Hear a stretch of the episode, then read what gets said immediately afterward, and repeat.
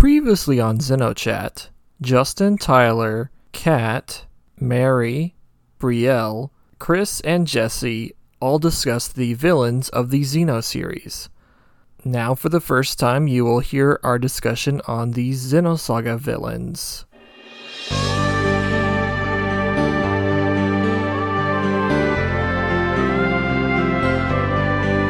Alright, then we shall go on to Xenosaga.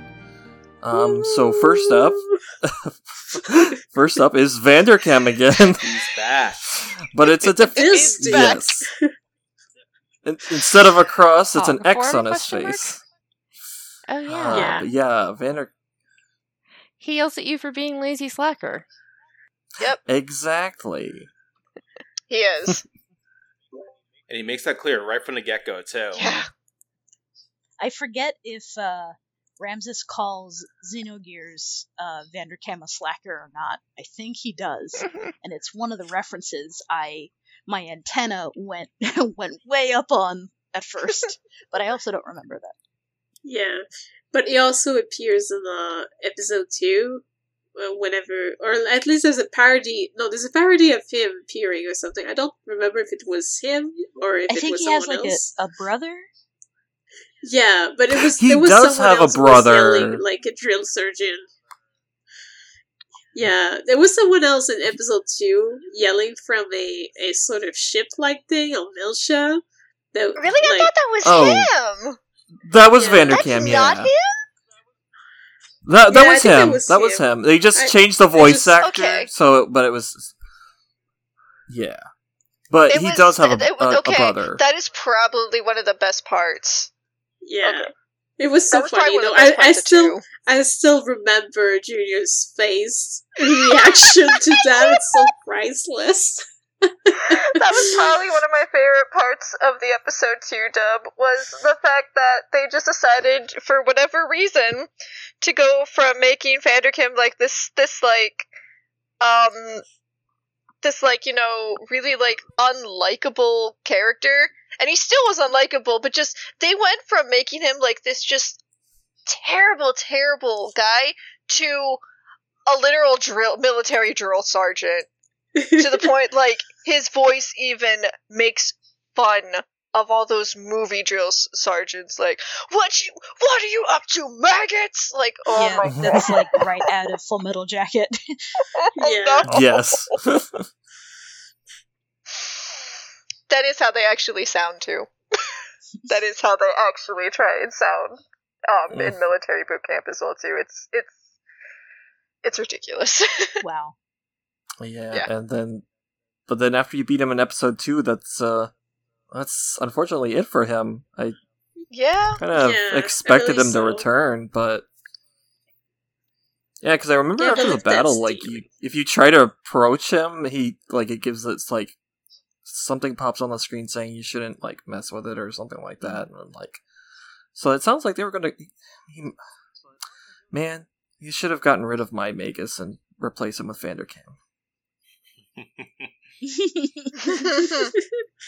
yeah pretty much Uh. but yeah he was he was terrible sexist very physically abusive to his subordinates like literally the first like what 15 minutes of the game when you first see him Yeah, he like he punches just one of starts them out. punching one of them out Yeah, it was Mhm. crazy. And he calls, and he calls, Yeah, he calls he calls- calls Shion a bimbo yeah, He's like a cartoonishly bad ugh. boss.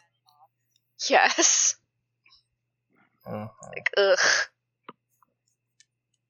fun fun little re- fun, fun little nod to the to to the original in in in gears but probably a lot worse yeah, a lot Mhm. worse indeed. yeah So, shall we move to the next one? Sure.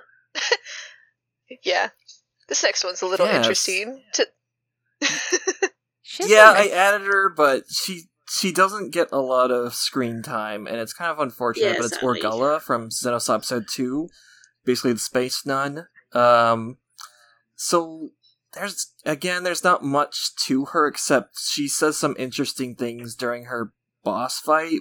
Uh, like she curses sellers whenever she likes because she has multiple personalities, and it just makes it, it you assume that she was like either experimented on by Sellers or Sellers was involved in some way, but you don't really get to find out. What? Ugh. Damn you, Sellers! No, um, but more interesting thing about her. The one interesting thing about her is in the DS version of the game of episode one and two combined.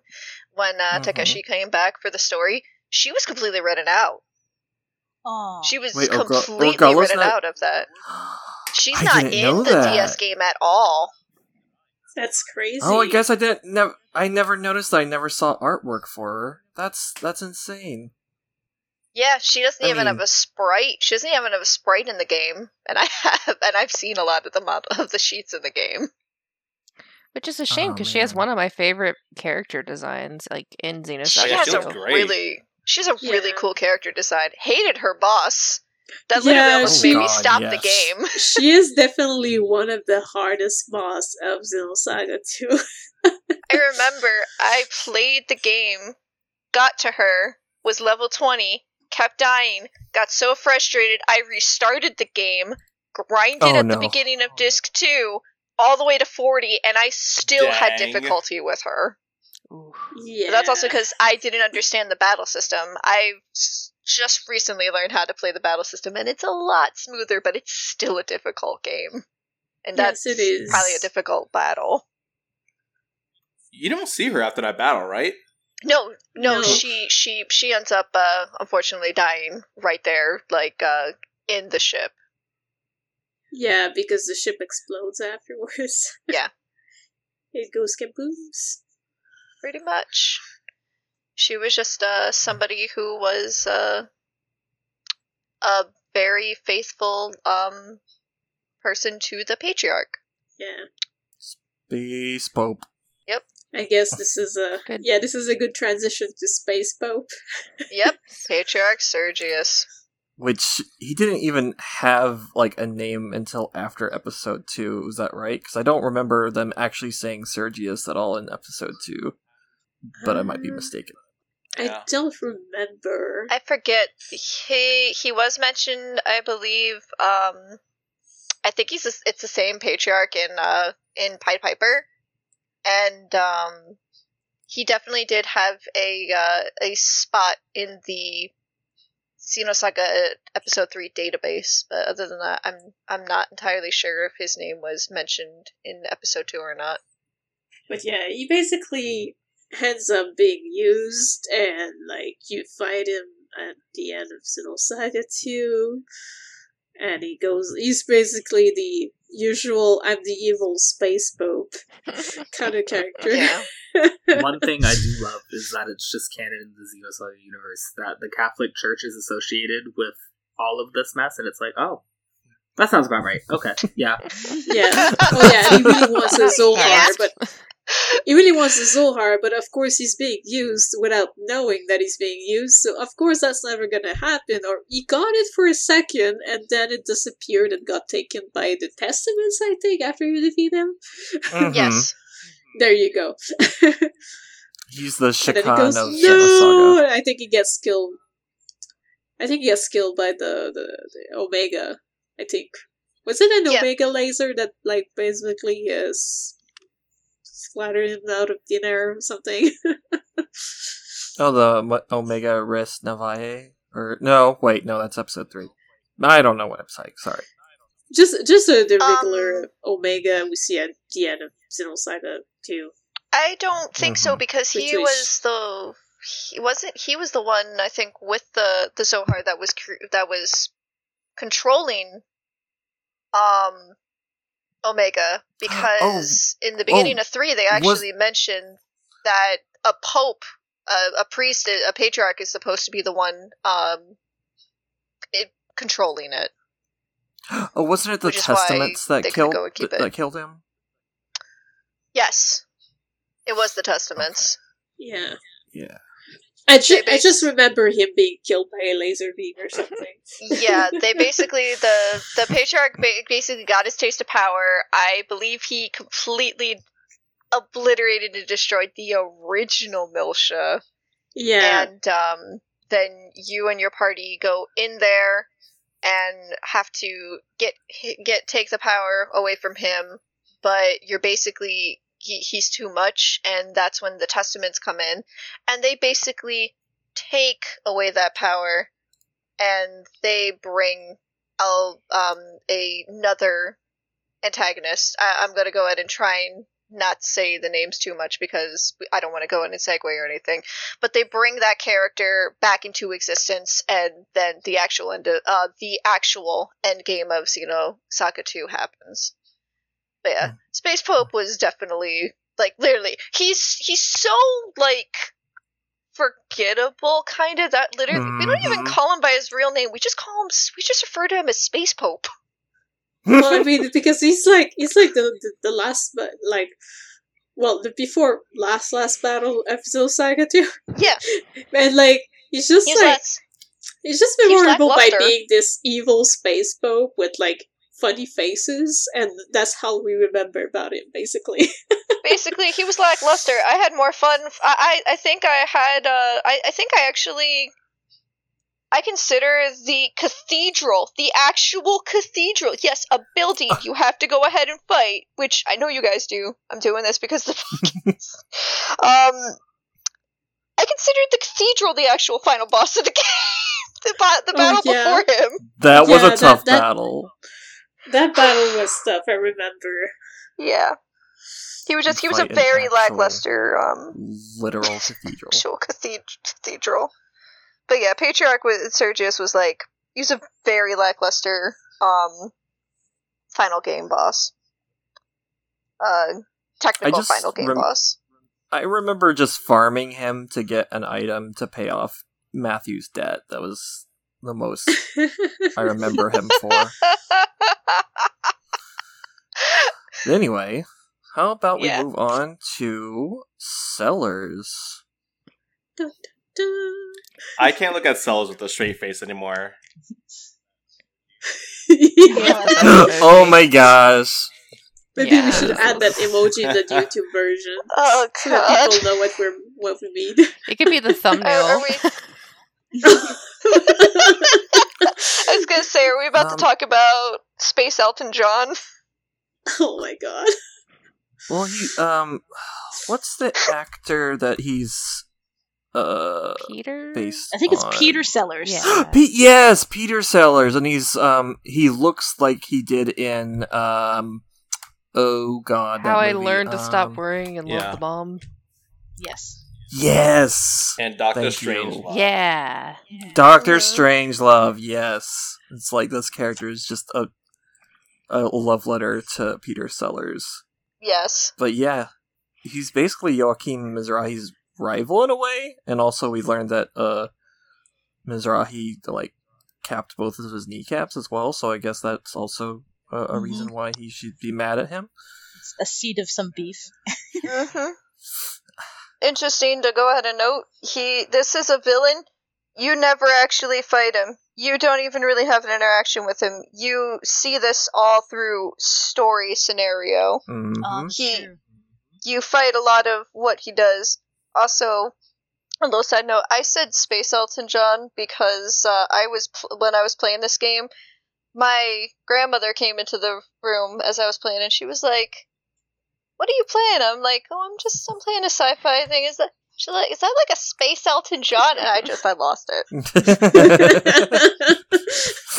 That's hilarious.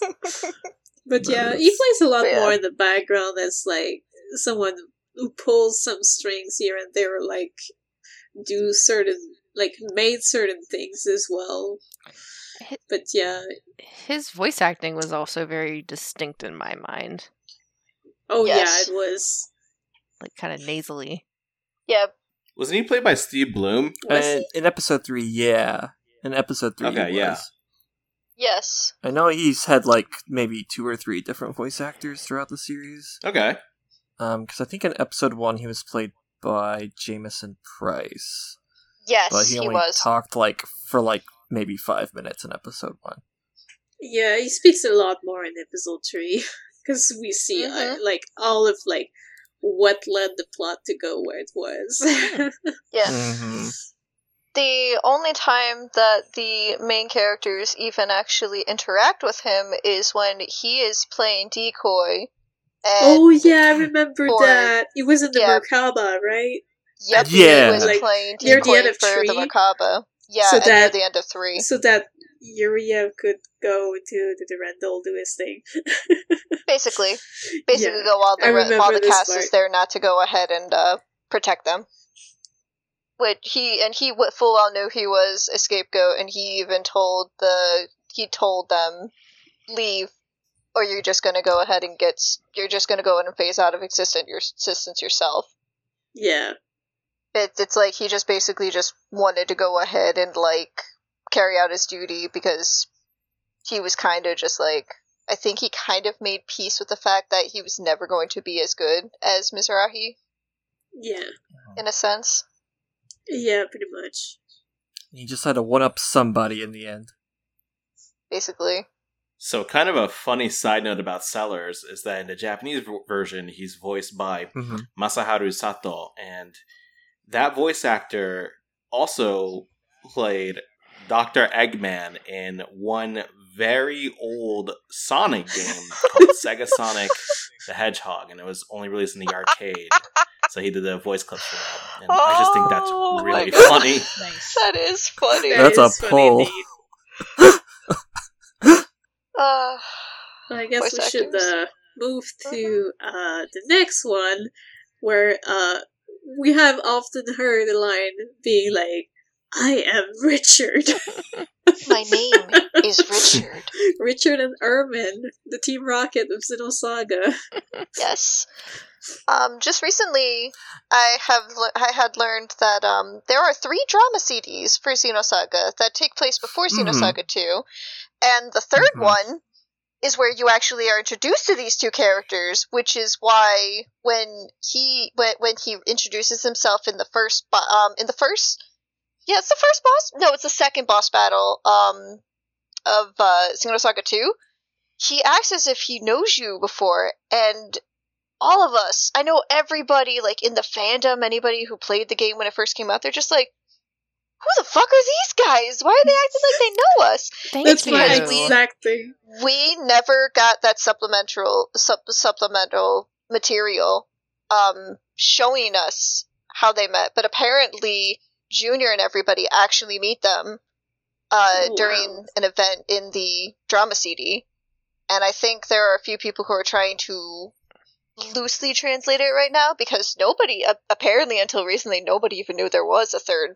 third uh, volume of the drama CDs. Man, I, I hope we do get a translation of that, because I Mhm. am very curious now. Yeah, I remember there was a translation for like maybe half of the first disc a long time ago, but then it the project stopped.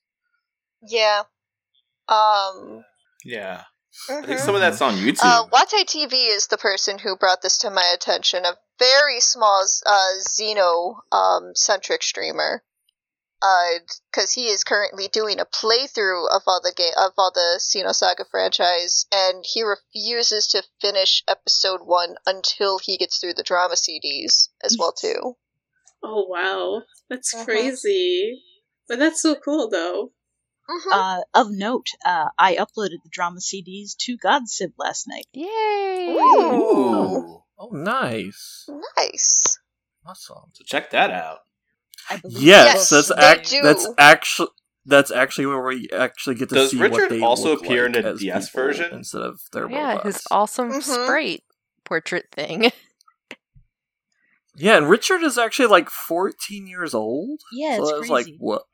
I Yeah, did he- not realize that until I re- reread over it, and then Richard's actually 25. Um, but yeah, Richard is basically his. Uh, I mean, Herman is Richard's personal retainer. Um, because I guess uh, Richard has a kind of like high higher class within like the Orma society, and Yeah, his family's rich. Got yeah, and he witnessed the death of his parents and his sister that caused him to get a uh, like a split personality. And then Herman actually used to be in the Federation Navy with Captain Matthews, which is also insane. But Yeah. yeah, Small world. Very much so. It's like I wish we kind of gotten more of those two. Yeah, But I guess we got more. We got yeah, we got more of them than we did Orgala, but it's still it it still sucks. Yeah, Yeah. and considering it was like outside content we knew nothing about, like every time they appeared, it looked like more of a gag, and we did not really know who they were. We're just like, but who are you? but like, yeah, for me, I just always identified them as like Team Rocket of Xenosaga. Because they appear, they get defeated, and they disappear, they come back. And they, they always do this, like, my name is Richard type thing. Yeah. You fight them a total of three times. Twice Yeah. in Xenosaga 2 and once near the end of Xenosaga 3. Yeah. Yeah, I honestly didn't expect them to show up in episode three because I basically thought they would, it would be like what what happened with Orgala. She just kind of faded away, or but hmm it was good to at least see them one last time. I guess. Bye, Richard. Yeah. We only remember your name because you told us. My name is Richard. I assume you remember? And Herm is just like this this silent type, very very silent person. Yeah, Alright. silent big guy. Yeah. Shall we move to the next one? Oh yeah, Yes. Citrine. Yes. So I You. yeah I I added her late because I just remembered her. Um, That's yeah, okay. It the- happens. she is the sister Mhm. of uh, Junior, uh, uh, Gaignun, and Albedo. Um, yeah, and she she basically follows uh Yuriev and is supposed to be, I think, the equivalent of Gaignun in terms of like uh, she's also a sort of executioner, if I remember right. Mhm. It's been a while. Yes. I believe, if Yes. I'm remembering Yes. correctly, she kind of keeps him in check, right? Yeah, I think so. hmm Yeah. But yeah, sh- she's pretty cool. I wish she had more because she was she was a very interesting character. But sadly, was. she's also another one of these characters that doesn't get as much screen time as she could have gotten. Yeah, she very she very much like uh, kind of blindly followed her father to to her death. Yeah, pretty much. And like, um, I believe Junior tried to uh wake her up, but I think it only half worked. I don't I don't fully remember. It's been a while. Nah, uh, if I'm I'm trying to remember myself because I just recently played three too. Um, she felt um she followed her father because I feel uh it it just always seemed like the reason she did is because that was her purpose. Yeah. But uh, when Junior tries to snap her out of it and get her on the wrong side, she all she mentions is that he betrayed everybody. So it's like she kind of had a deep, see, deeply rooted grudge against him for what happened in Miltia yeah. um, when they were all kids, with the Udo incident and everything. Which is fair. We didn't even know she was alive until she just suddenly pops up in episode three. We didn't even know she. she uh, we didn't even know she was a number until episode two. yeah. Mm-hmm. But still, it, it was nice that uh, she was part of this, considering, uh, like among the URTV, they did mention that uh, the female versions of URTV were more rare to happen, and like on top of that, she was like uh, one of the special ones. It was like kind of cool to see that happen. It's just sad that she wasn't, you know, used a bit more within the plot, but at the same time, I understand because they had so many characters and so much ground to cover. Mm-hmm. They they were did. very ambitious with Xenosaga. Yeah, she also had a great Yes. character design that was underutilized. Oh yeah, Very much sure. so. If you actually take a look at her like eyes, she has like four or five different colors in them, and they are beautiful. They are based off of the actual citrine mineral. yes. So I just remember, but weren't our battle quotes really funny? Like I remember David mentioning that before. Uh, hold on, let, me just check our Saga thing because I'm like, I remember some quotes being kind of funny. If I can find some quotes. Yeah, they're very. Uh, Oh, I don't wait, is- remember her oh, quotes. oh, yes, quotes like, "Oh, you want me to step on you too?" Oh, you want me to step on you too? Oh, I think you need some stiff punishment type thing. I think you need some stiff punishment. She's uh, Oh very uh, dominatrix, apparently. Some of those uh, episode two bosses had like a vibe to them. Oh my gosh. I can't even remember those quotes because I just remember really, really dreading her boss battle because she had an ability that would take you immediately down to 1 HP and then she would try and do a boost and immediately wipe out your party. It was such a pain in the ass. And if uh and if you didn't have Bestalia on at least one of your characters, you're basically doomed. Yeah. She was Yeah, nasty. she, I just remember, like, it just snapped into my brain. Like, I remember David mentioning those quotes and be like, whoa. You'd was to like, I had to a go different look them up. character. okay. All right. Shall we move on? Yes. Yes. yes. Okay, so this one's kind of a goofy one, but uh, the Dark Professor, which is the rival to uh, the Professor, um, who yeah, we did he wasn't introduced until Xenos episode two, but he's he's he's basically just the Professor, but evil. Um, but evil. Through- through. I'm like But trying yeah, to remember uh, him. Like like the professor he just wants to make giant robots uh, and like they're basically rivals and like they, they want to make better robots than the other etc like he wasn't believe intro- was he only introduced during the post game of Xenos episode two? Yes. or that might have been No, he was. He um Dark Darker Erdekaiser is actually a post game boss battle. Um in episode two. But yeah, Dark Professor um was basically just uh the game was like, here, you're gonna have Erdekaiser, except instead of just having a rehash of Erdekaiser, we're gonna go ahead and make this rival to the professor called the Dark Professor, and you're gonna have to go ahead and fight against the Dark Erdekai. Ooh. basically. and then in episode three, uh, the poor guy basically uh, he passed away before his uh, his his dream could be accomplished, but uh, his subconscious in a little like monkey like robot basically finished the Erdekaiser Sigma. oh yeah i remember the the monkey robot. That's what i was trying to look up. I was like wasn't there a monkey in this thing? I, I forgot. Yeah, I just thought it was like a like just a just like you know a normal monkey robot, and then you find out no, that's actually the Dark Professor, and then you have to go ahead and fight Erdekaiser Sigma, which um that thing's voice. yeah Erdekaiser Sigma. Fun fact: that's also Yuriev's voice actor in the English dub. With the hope of Dark Professor within me, Erdekaiser Sigma is here! Yeah. oh my god i forgot It about so- that it was 80 so hours of gameplay.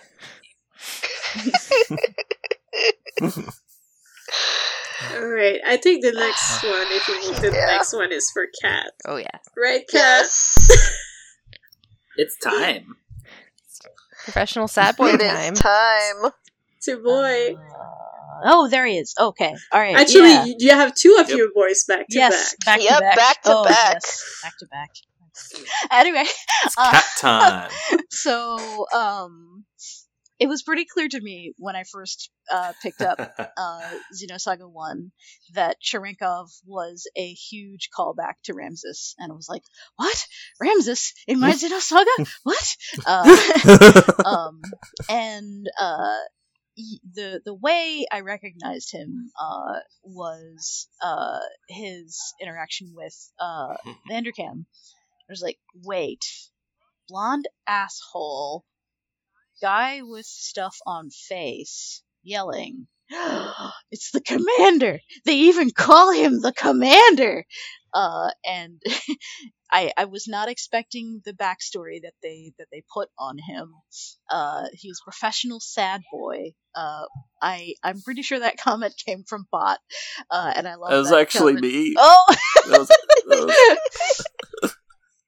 uh, so basically, uh, he's there's a lot of uh artificially enhanced humans in this setting, uh, and this uh, Cherenkov's uh, origins were not nearly as rough as Ramses's, but uh, he was genetically engineered to be a uh, kind of a, a not a child soldier, but like he was raised as as this weird one-off experiment to create extra violent soldiers for the purpose of waging war. And uh like he just kind of he is the only survivor to the one conflict that he got to be in. Uh and they were like oh yeah we're done. You're discontinued by the way. Go try to live a normal life. And he uh, just wasn't programmed to really have that kind of normal life. Uh, I believe the the other Cherenkovs, I sort of think of them.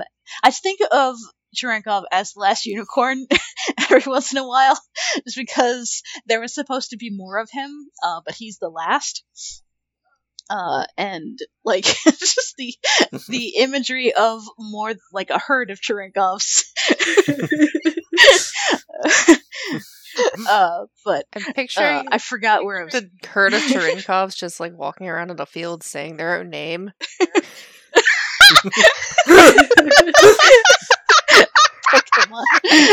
Uh, anyway, uh, so he was unable to, to integrate with regular society, so he ended up, I think, as like a construction worker or something, and he killed a man, and that was bad, and they sentenced him to jail, and uh, the punishment that he got was, okay, we're we're we really don't like you. We're we really don't like you enough to turn your punishment into an experiment that's like, hey, you know, you won't remember you killed this guy and you'll have a new lease on life. You won't remember your disillusionment with, uh, like, general civilian stuff. You don't remember where you came from, so you won't be sad either. Uh, and, uh, but the, the thing is, is that the memories that they replaced out, um, kind of sucked and the living situation they put him in was kind of on like house arrest and the person who was his lawyer was pretending to be his wife uh, but she was only doing it as sort of like a civil service so she could get permission to get cloned. Uh, and that was uh, not revealed to him until a certain point where he was like going through the mail uh, and like he found the hey we cloned you. Congratulations. Here's your daughter. Uh, and um, it's sort of like the way Cherenkov reacted he was just like what and his wife was like haha uh, you suck uh, i did this on purpose you're evil uh, or, or rather you did uh, i did this on purpose i'm evil uh, and he was like Yeah, he I sna- considered putting her on this list because she's pretty Right? bad. yeah yeah, Yeah, like literally, she's her- one of Yes. the more black and white villains. Yeah, like her she one- basically she her one quote was like, uh, sorry to sorry to cut off, but just uh, her one quote was literally like, "You thought I you thought I married you out of love? I can get enough love out of this." And she just showed like a UMN connection device and threw it at him. yeah yeah And just that one line, just like that, just shows you how disgusting of a person she was. yeah Yeah. Yeah, she was terrible. Bad wife. You know, a while back, I was rewatching the cutscenes for Xenosaga, and I remember getting to that part and just thinking to myself, why is she so evil? Like, what the hell? Cherenkov really isn't that bad of a guy, but she's just terrible to him.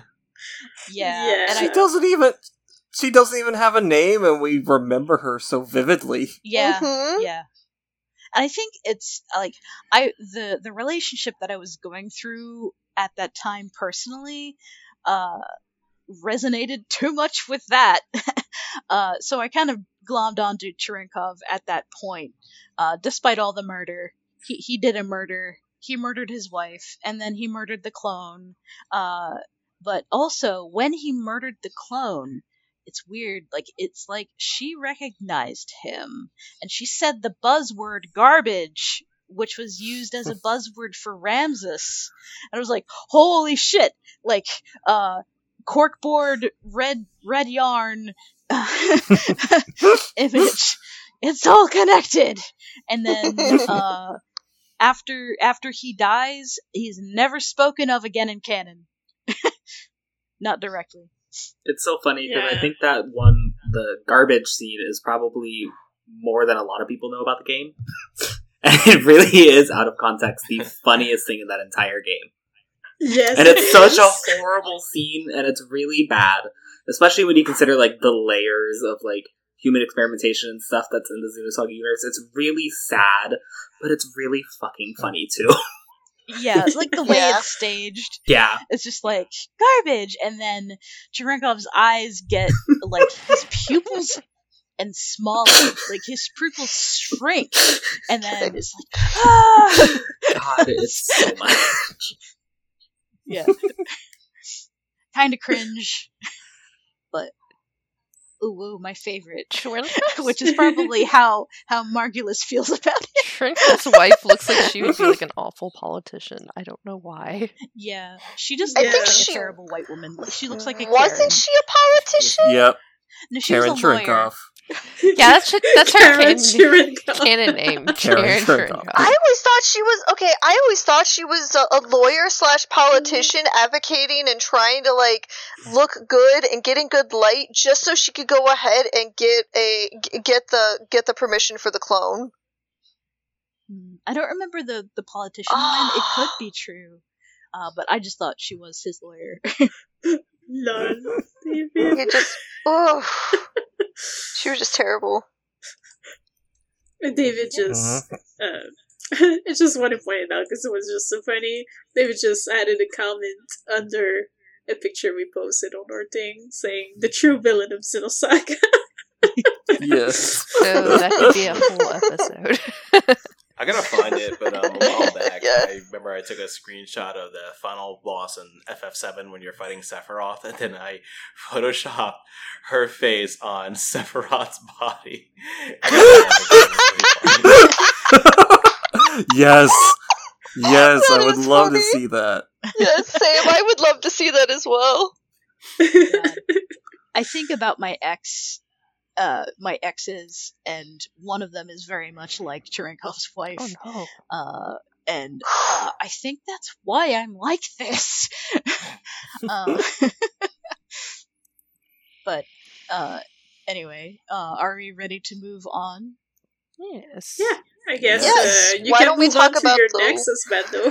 Yeah, why don't we t- why don't we move on to the one person who actually gave uh, the character above a purpose in life? Yeah. So, like, Margulis is into killing people because killing people for the good of God is good, right? Right? Uh, so, I, I believe Margulis picked Cherenkov up because he was a very dangerous life recycling variant, and uh, to him, that represented a uh, a very powerful playing card uh, for him. Uh, and uh, I think he did the thing where, hey, you didn't have anything before. Let's give you something. Let's give you structure. Let's give you medication so you can control your crazy uh, killing powers. Uh, and um, Jesus, I think when I was experiencing Xenosaga and I was mad about my ex, I I really wanted somebody in my life somewhat like Margulis to give me structure. Uh, and that never happened, but uh, that's also probably a good thing because Ormus is a fucking cult. Uh, and uh, Margulis uh, is a really powerful member of that cult, uh, but he's also the kind of person, he's like a space version of Javert from uh, Les Mis. Les Mis, if you like musicals. Uh, so basically, he's the guy who goes after a thing and doesn't stop, and that that kind of um, he he shares a little bit of his uh, persistence with uh, Ramses as well, but not the look. But he, he's got the coat. They gave they gave the sad stuff to Cherenkov, and they gave the coat to Margulis. and uh, I like to think that Cherenkov and Margulis sort of like merge souls to become Ramses later on. uh, if we do the the Xenosaga and Xenogears are connected kind of thing. Uh, but yeah, uh, Margulis is a incredibly dangerous person. Um, he has a lot of charisma. Uh, he has a lot of well, during most of the games, he has a lot of faith in what he is doing is right, despite what he's doing is murder. Uh, and it's like he has he, he is not conventionally attractive, uh, but his presence is is attractive to me, but the the values are not. Uh, and Ormus sort of like has similar things to uh, to Solaris in that they are this the society who wants the things for itself and sort of like dumps all of the oh hey if you're part of the society you're better and you can say that people who aren't in the society suck uh, and that sucks and is very bad in real life and very dangerous. Uh, I should not like Margulis, but the circumstances under which I like Cherenkov caused me to like Margulis, uh, just based on in story and in character stuff. But I mean, let's face it. Like, I think most of us adore Margulis just for the fact that Margulis is a very he- interesting he- character. He's a very Yeah. interesting uh, antagonist, but also like he's just fun because he he's also basically uh, Jin's rival, Yeah, and like he it, it he's gives very us it gives physically us active. yeah it gives us so many like goofy like type rival moments Mhm. with, with Jin Mhm. that like it's hard to not like him. He also gives a very compelling like window into like the cult that surrounds, you know, Xenosaga and all of this being one of its most powerful And- and compelling members. Yeah, and also just like the image of like like it says in the cliff notes, a follower blindly following faith's empty words and promises, Yeah.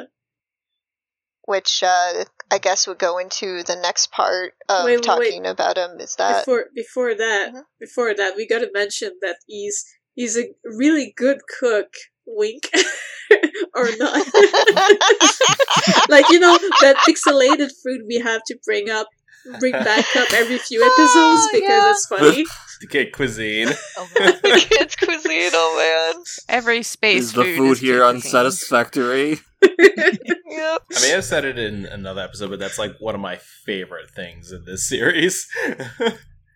yeah but that's It's the so thing we, we, it's kind of becoming a running gag now we have to bring it back every time we have a Yeah. chance to but yeah now now you can move on I guess this also sorry. Oh. Um, I guess this also Mhm. evolved into whatever the sandwich meme was in Xenoblade Two. oh yeah. maybe Sandwich. Um, but I mean, before we move on, I just wanted to mention how I mean, at at the end, Margulis found out that Wilhelm was basically manipulating that whole religion to get what he wanted, and it it it disillusioned Margulis so much that I mean, he It didn't broke him. like get yeah he he still fought Jin and them at the end, but at that point he was looking for any any purpose to his life other than the one that turned out to be a lie. Yeah, and I think in Yeah. a way, was I think in a way he wanted to uh, die in a battle and at the ends of his rival, if possible. I think at this point he just had nothing left and he didn't care. And the worst the worst part is, um, he didn't even get uh killed by his by the rival, which was this is the part I was gonna go and move on. Um, say like you know maybe this is a good place to move on to the other side of his character, which was the rivalry with uh, Oh, the main character's brother. Um, but yeah, um, in the Japanese version, which if you've played the game uncut, um, he self destructs after you fight him, he is one of the last boss battles of the third game, and um, in the Japanese version, it's cut in the in the American version, unless you have the undub version, which is a modded version of the Japanese cutscenes and audio Yeah, over the English. himself. He commits sep- he he basically Oh, commits wow. seppuku. I Yeah. forgot Yeah. about that. I forgot Mhm. about that too, but he does. It's true. It is like he didn't e- he he wanted just us he he wanted like that that fight but i feel i think it wasn't jin like just a little too um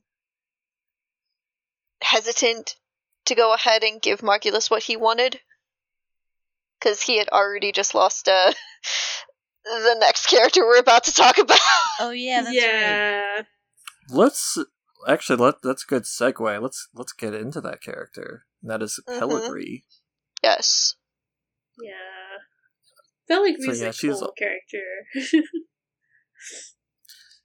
Yeah, she is also another member of uh, Ormus, but there is definitely some tension between her and Margulis and Jin. Yeah. Uh, from what I remember, uh, Pellegrini, Margulis, and Jin all studied under Shion and Jin's grandfather for sword stuff, and um, I think Jin liked Pellegrini, but Pellegrini didn't like Jin as much as uh, and didn't like Jin as much. So she I remember the line, "You ignored my feelings," uh, coming from Jin, uh, and ran away to the colonel Yeah, uh, but it wasn't. She didn't. She she did leave with Margulis when Margulis, like I think Margulis killed Jin's grandfather. Um, and this was this like huge betrayal. But she didn't leave because of Margulis. She left because of Ormus. Like she had huge Mm. loyalty to Ormus, and I thought that that was a pretty uh unique choice because like the obvious choice was was like haha I love your girlfriend she's not your girlfriend anymore like troll mustache moment but uh Pellegrini's uh agency uh being unique was pretty cool I thought yeah. I've always had a soft spot for her. Mhm. She looks Mhm. very cool. I wish I looked like her. I think I had my hair somewhat like hers for a little bit, but my hair is too curly to keep short uh, Yeah. and, and get that, that look. When I tried to do Pellegrini hair, I just looked like a Karen. yeah, she she does Oh. have the exact Karen hairstyle, unfortunately. Yeah, it always was interesting that uh that she did go ahead and leave because of a loyalty to Ormus and uh her faith um, over like you know the cliche oh I'm going to choose this man over you romantically ha ha ha trope that we see so so common and commonly and often. It was a nice change of pace Mhm. for a motive and a reason to uh go go go on to the bad bad side instead of uh stay on the side of air quotes good. yeah. And I think um, in Xenosaga 1, she somewhat seems like sort of a moderate, uh, but once you get her to Xenosaga 3, she's scarier than Margulis. Oh yeah, Uh, she Yeah. is. Yeah, I remember. I remember in episode one when they was it Ariane where they it completely disappeared and Margulis was like, "What? What is?" Like, didn't really care about the amount of people that died, and she was like the actually the only one that cared. I was like, yeah, oh, she okay. she cared about the innocent. She was like their their lives could have been spared. We all we needed was this. And so on and so forth. And he basic and Margulis like basically like s- I They're not think s- people. They're not they're not people. They're just like, you know, are are you are you hesitant? Are you having like second thoughts about all we've done, all we've done to realize it? What are a couple million people's lives to our great plan, basically? Yeah. okay. Shall we move to the big beef of uh, the, the villains? Ooh, yes, this is this is a big one. The, the test of Oh, it. yeah. Ooh. Yes. Ooh, and uh, Brielle had uh, a little highlight over that. I I wrote a good, decent bit about these ones because they are so interesting to me as villains. Because, um, and uh, I'm going to probably ramble a little bit, but please, anybody, please jump in with me as this because there's a lot of characters here. There are Yeah, four sure. total. Oh yeah, we'll Um, all help out. Yeah, Yeah, we'll each all one of out. them each one of them are so interesting and different in their motives behind what the, why they do what they do. And um, I actually want to start. I'm actually going to go down the list instead, and I feel that we should instead go ahead and start off with the first one that we ever see sees face. Um, actually, I feel we should start with Virgil Yeah, yeah. Say that the, the top one's going to be the last one because save save the best for last. save save like you know, oh you know these characters aren't too bad. To oh that's kind of messed up. To we hate. Oh, I have some words on him. I have some very choice words on him that I'm going to be bringing out. Yes. Okay. Good. Then Um, but Alright. yeah, Virgil first. okay. So we go with Yeah. Virgil first. hmm Um, to just like give you an idea of how what he is uh, to like a, in a player's perspective, uh, he is he just seems like um, an asshole that hates realians. Um, He's you basically a notice him very first. Kind of I- racist. Yeah, basically. But um that's only the outer shell. Yeah. And when you learn his backstory, he is actually probably one of the saddest and most like sympathetic characters in most i- i- out of these villains. Yeah, he is. Um li- literally as as Bot wrote down his backstory makes you cry every time. Yes. Oh yeah, I remember crying that part hardcore. I think I wrote Just like, that, but "Ah." yes. But it's oh, you also wrote because that okay. it's also because um the music in that spot with them is just so whoa. But before we get there, like Mhm. yeah, we kind of start uh seeing him in the Woobling Day. Wo- Woobling Day. Oh my god, how do I say this again? Woglinde. But uh yeah, we see him in there. Uh, like he gave us this bad impression at first, like uh, uh Brielle was mentioning, and um, like later on, like he, he also whenever the nonsense come around, you have him in your party a little bit, like he fights with you, and then well, he's kind of coldly killed by Cosmos because Yes. you know statistic and oh I must save the Vector people He was- and he- he's in the way He was just in the way.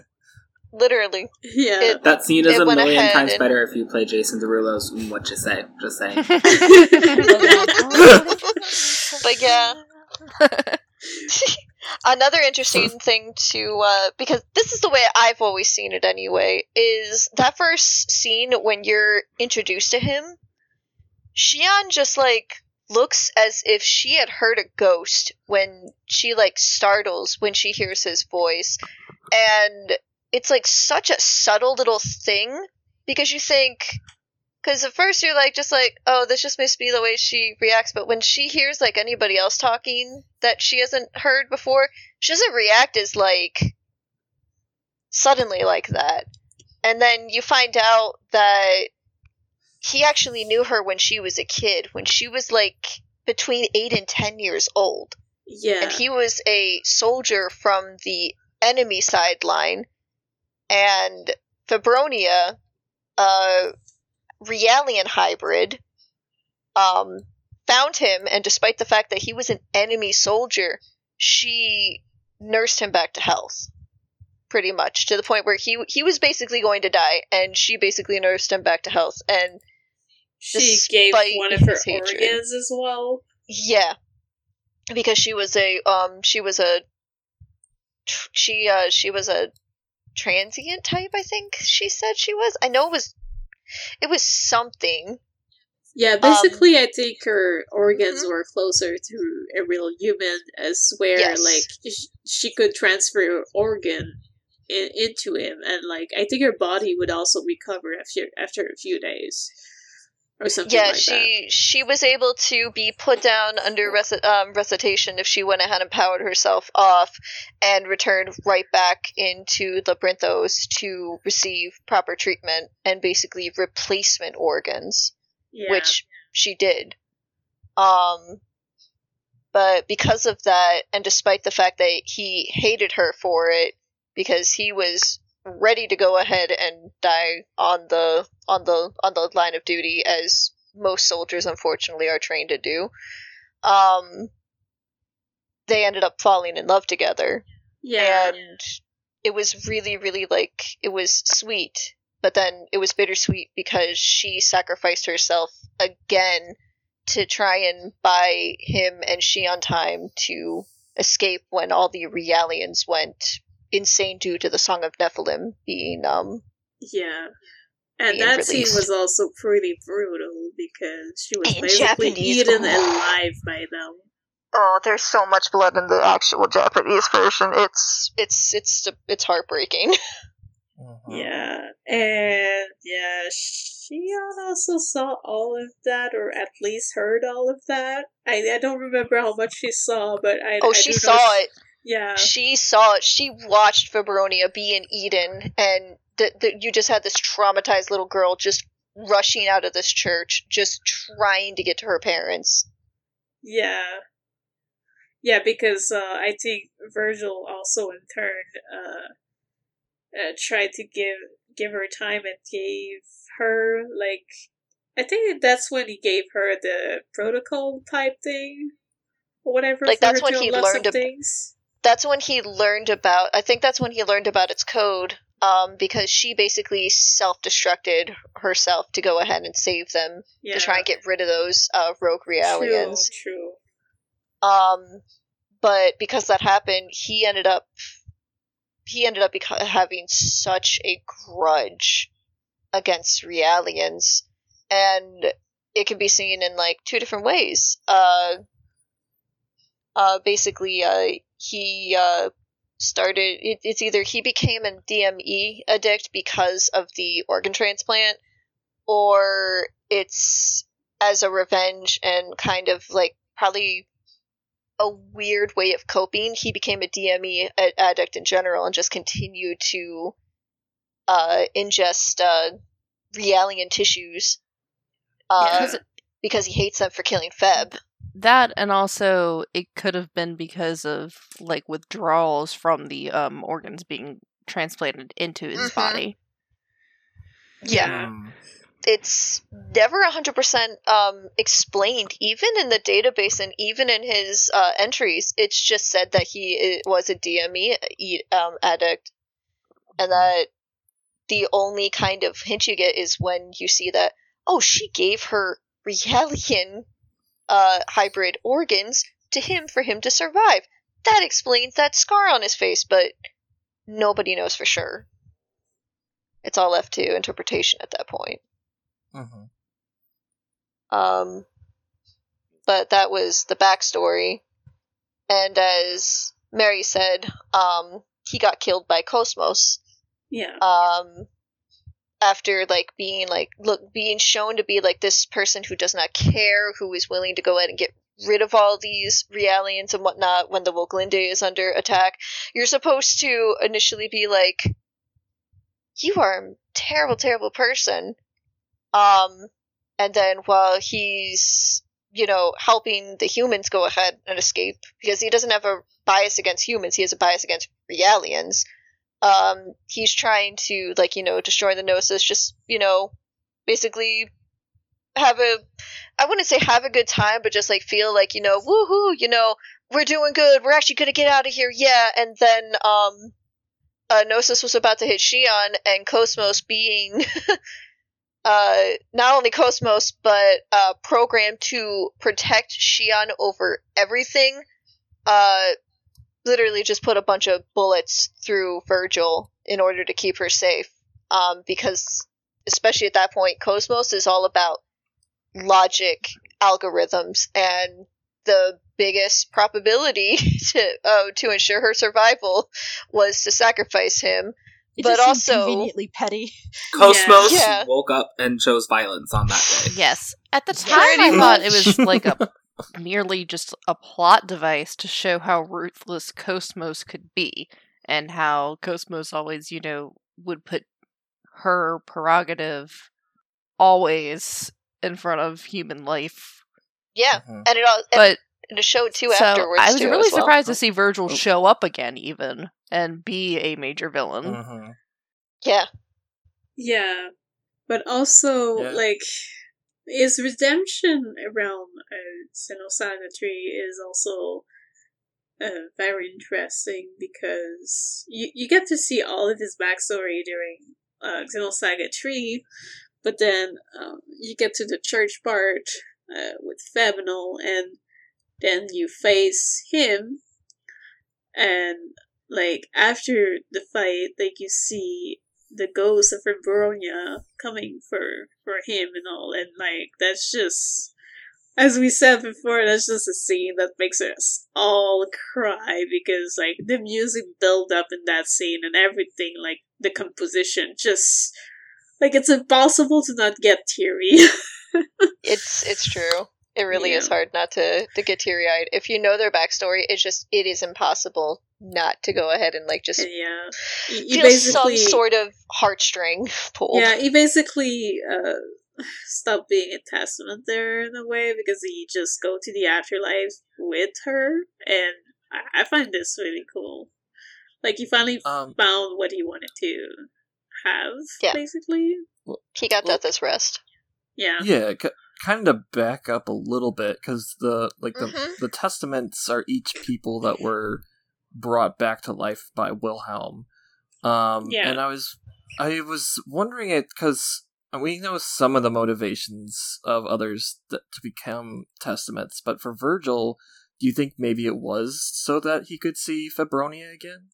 I believe so because every testament, like they, they're always chosen because their will shine to a certain amount, but also because they were not able to accomplish something in their lifetime, Mhm. and like often the goal for them is to have a second chance at accomplishing that goal. Mm-hmm. And in Honest- this case, I, I believe it was probably that, like, because he's a bit of a tsundere, he's not gonna admit it loudly, but, but like, I'm pretty sure his goal was to see Febronia again, or have some kind of closure on that story. Is it ever confirmed? and he finally did. I apologize. Is it ever confirmed how You're good. much agency the Testaments actually had over being revived? Like, did they get a Mm, choice? no. Because I always thought it was. No, I don't think so. The only one that I feel like got a choice was uh, the final one. Uh, Oh. Because the others did not go ahead and really get a choice. With Virgil, honestly, I think his agency for wanting to not die was uh, Febronia was not going to come back to life regardless. He watched her die very, very Mhm. mercilessly. Um, but what I feel that his purpose was was actually to go back to that point of Miltia some way or somehow because Miltia was still around. Her final resting place was around and kind of morbid, but I always thought that because his final resolution was actually like, you know, de- re- desti- um, death and rest. I always Mhm. felt like the whole reason he wanted to stay alive was actually to go back to that moment to just relive that before he probably, unfortunately, did Yeah. probably offed himself. Honestly, it's it's morbid, but that's that was one of the that's the way it came across with how his conflict was resolved, especially. Like at first, it's just like, okay, I think he just really wants to go back to Miltia and go back to that spot. But then you see how he ends up moving on, and it's like, oh, he actually just wanted to die to go be back and to go be back with her. That's really really sad. Yeah. Yeah. Um. Shall we move to the next one? And the question is: uh, Is the next one Albedo? No, actually, the next one is the next. We're we're going to go in the order of how you see them unmasked, and the next one is Voyager. okay, sounds good. I just wondered because in my No. in my head, Voyager is kind of worse than Albedo in some points, but also Albedo is kind of equally worse in some others. so it's like, which one do we go with?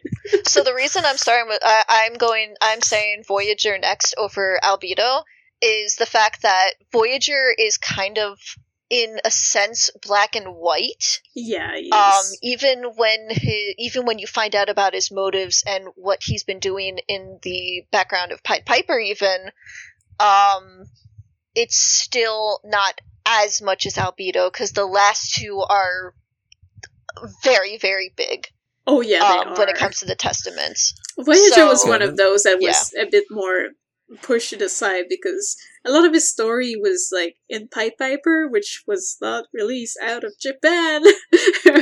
Nope, it's only been translated. He's got a 50 Yeah. yard There is a translation. I I will I will include a link to it in the notes if fans want to read it because it is excellent. yes, it is, it is. one of the best things, and um, ironically enough, uh, just through um, we were talking about this a little bit right before we started because I had just recently learned this through just you know out of curi- out of sheer curiosity, um, because uh, some of us thought we had found the files of the game, Oh. and then we found out that it translates the the Japanese kan- um, kanji or katakana translates to this same exact thing of the um, the rat catcher, and that got me curious. So I started looking up the actual story, and when I read some bits of the story and some renditions of it, it's like, oh, this is actually very much um, based uh, um, Voyager's entire story is based off of um, the actual folklore tale. Basically, to sum the story up, not the actual video game uh, side story, uh, which uh, focuses on Ziggy before um, when he's still human, but um, the Pied Piper is a tale where um, a um, piper came to a town that was having dealing with a rat plague offered um, offered to go ahead and get rid of the problem, and uh, the townspeople promised him all these riches and whatnot for doing that. Uh, so he had a magical flute and led all the rivers to drown in a river. And when he came back for his compensation, they basically acted like nothing ever happened.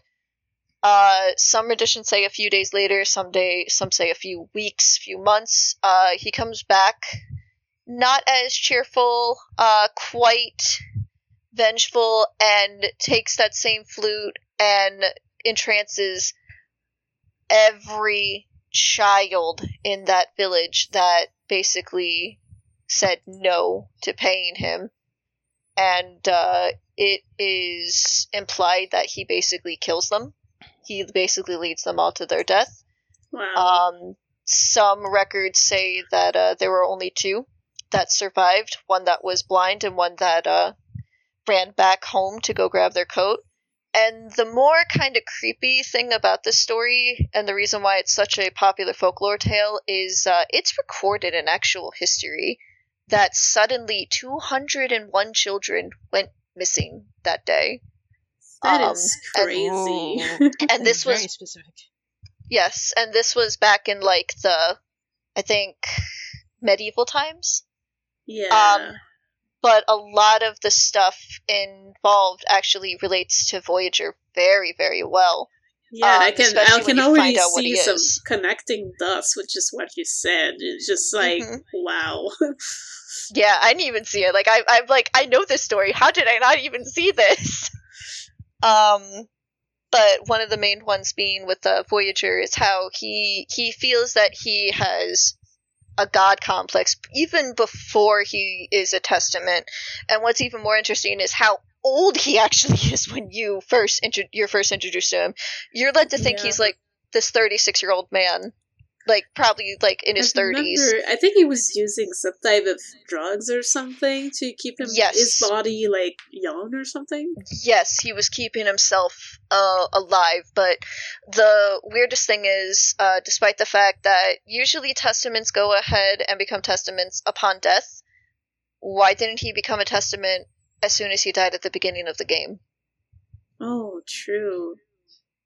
Because he he came back and it it sca- probably scared the hell out of um Ziggy back when he Oh, was Sharon? human. Yeah, when he when he um when uh it went ahead and uh scared uh Jan Sauer's love interest Sharon, Sharon Yeah. Rosas, because she was the nurse and she even got the death certificate and everything done, and then here's this guy just up and about running, walking away like it's nothing, and she's just like, "No, sir, what? Wait, what?" Yeah, And, that's um, kind of It's crazy. interesting. hmm But I think Yeah. maybe uh maybe at a time he had not like gotten the specifics of what was required maybe to become a testament, but at the same time it's like how did he come back exactly? Yeah, he he brought himself back. yeah. Um, it's it's basically like implied, and he doesn't become a testament until like the literal end of the game. Mhm. uh, of, Yeah. of P- Pied Piper, and he just gets. He's the only one who gets like a forward, like all, like actual, like offering, like, would you like more power? Would you like be like to be able to, you know, lead these people and so on and so He would forth? be the first Um, one chronologically, right? Like, whew. Yes. Yes. yeah. But um, through the player's eyes, seeing them unmasked, he is the 2nd Uh, it's Virgil first. You see a sort of silhouette of him at the beginning of Xenosaga when Ziggy's having flashbacks, but it's very, Yes. very blurred, and Yeah. you don't see Yeah. it in like Yeah, yeah. clear view until episode two. Yeah, I think in uh, Xenosaga 1 we just see uh, a splash of blood of his kid and a Mhm. silhouette of Voyager looking back at him. I think that's all we see in Yeah. Xenosaga 1. Yeah. In Ziggy's flashback. Yeah, because Voyager. Yeah. Yes, because Voyager basically killed Sharon and her son. Yeah, Yes. because Uh, you wanted to basically uh, save people from something by killing them and bringing the consciousness inside the UMN. But Actually, uh, himself. If I remember, I believe he actually was saving and leading people into his own subconscious, and he yeah. gave he gave uh, Jan Sauer the um the choice, or more so, basically was trying to put uh put him to a wall's edge and um wall's back and say, here, if you would like to be happy with them, come into me. And with his only will and able to keep his sense of humanity, that is exactly why Jan went ahead and committed suicide. He shot Yeah. himself and killed himself so that way Voyager would not have control of him because that was his own human free will. He didn't Yeah. want to go ahead and be taking it, taking basically like how he had to hear and because I'm not I, I can't 100% remember if he watched him go ahead and kill his uh, newly found wife and son an adopted son or if he had heard and found out that they had died that way Yeah. Also, I kind of feel like uh, saying out loud, out loud the line of the defeat that someone wrote because it's hilarious. yeah that's, that's good so his defeat is basically Ziggy kicks him real hard in the nuts, and no one played Pied Piper, so no one knows why this is significant. which is why we're giving a short condensed version also, one day Yeah. also lactose day. question mark. Question mark. oh, you know that lactose moment where we go, what? What? Who's lactose? yeah uh, that's very true but uh, One d- one day we shall go in depth in Pied Piper with everyone. Yeah. that would be so I think that would be a good episode, but it's also one We where we'll find have it to do first. a huge research and you Mhm. know But yeah, I guess uh should we Yeah. go to the next one? Yes. Yes. Or Albedo, now I think. Big boy Oh, Albedo. no. Yeah. Our favorite Mhm. our favorite I think Everybody Je- loves this guy. Oh, everybody's favorite. Yeah, Jesse. The Did, insert evil gonna say laugh Jesse. here. Jesse, you have a lot to say about him, don't you? Oh yes, that ha- how he's um the Joker for edge lords with taste. Um, such as myself, handsome devil that albedo. Um, and he's like the first big antagonist, basically. Um, and most known for being Junior's brother. Uh, the long story short of Albedo is he was a scared little kid, um, part of the URTVs, and an U-DO happened to him, and that was not very good for his brain. And he was not the same since that then that day. um so after that day we get Albedo, he can't die. He loves Paul McCartney and is a drama queen with great fashion. Albedo facts. Um, he is terrible to Realians. Uh, he is voiced by Gr- Crispin Freeman, who is does a wonderful and iconic job. One hundred percent. Oh yeah. Oh, One of his best roles, honestly. Honestly, Mhm. it is. And uh, a little little story there, but also when I did meet Crispin Freeman and talked about Albedo, he actually remembered too. like he remembered Aw. really, really How well you playing forget? Albedo and Gaignun. it was crazy. Albedo is one of his favorites. Uh, he has also had a panel where uh, somebody asked, like, what is the craziest, like, most insane laugh he did? And he said, well, while this person is just, like, you know, very vain in his laughter, Albedo, on the other hand, is so just, like, drowning in his own insanity. And he basically just started, like, going, ah, ah, ah, and it was just like, he's not wrong. he, he loved, apparently, he Had to be that such role. a fun Yeah, role yeah. to play.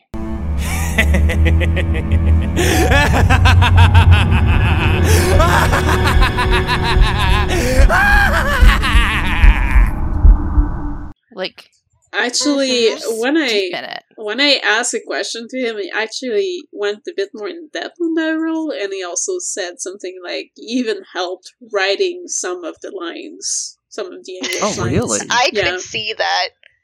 That's awesome. He has such a poetic way of speaking too. Um, yeah, some of those yeah. lines are delivered way too well.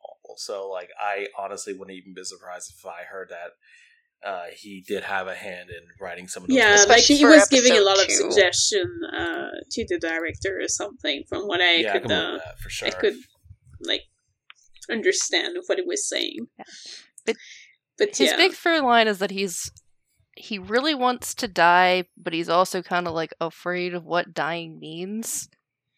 And that's I think why it made sense for him to become a testament because he had to both, you know, face death and face the prospect of undeath over again.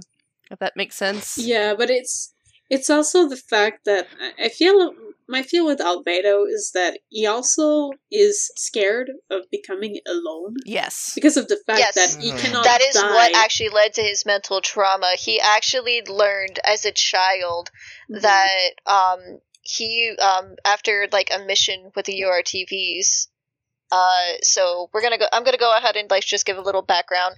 So Albedo is a URTV just like Rubedo, Nigredo, and um Nigredo, Nigredo, and um Citrine. They are all URTV variants. Uh Albedo in particular was actually a conjoined twin with uh, also known as Junior. They both shared one heart when they were they, they shared they shared a heart when they were when they were born, and they were just completely separated.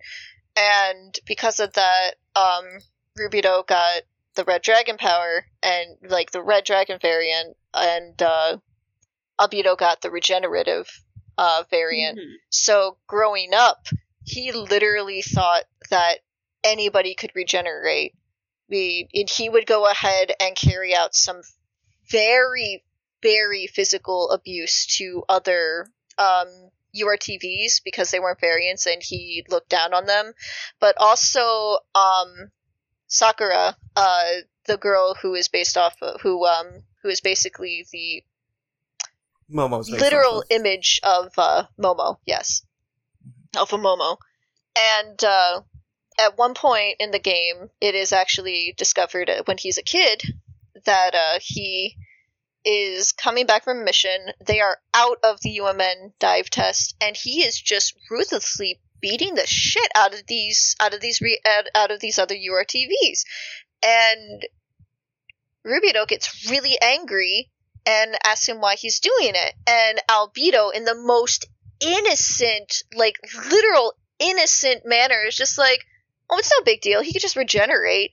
And they're just like, Mm, "Regenerate what?"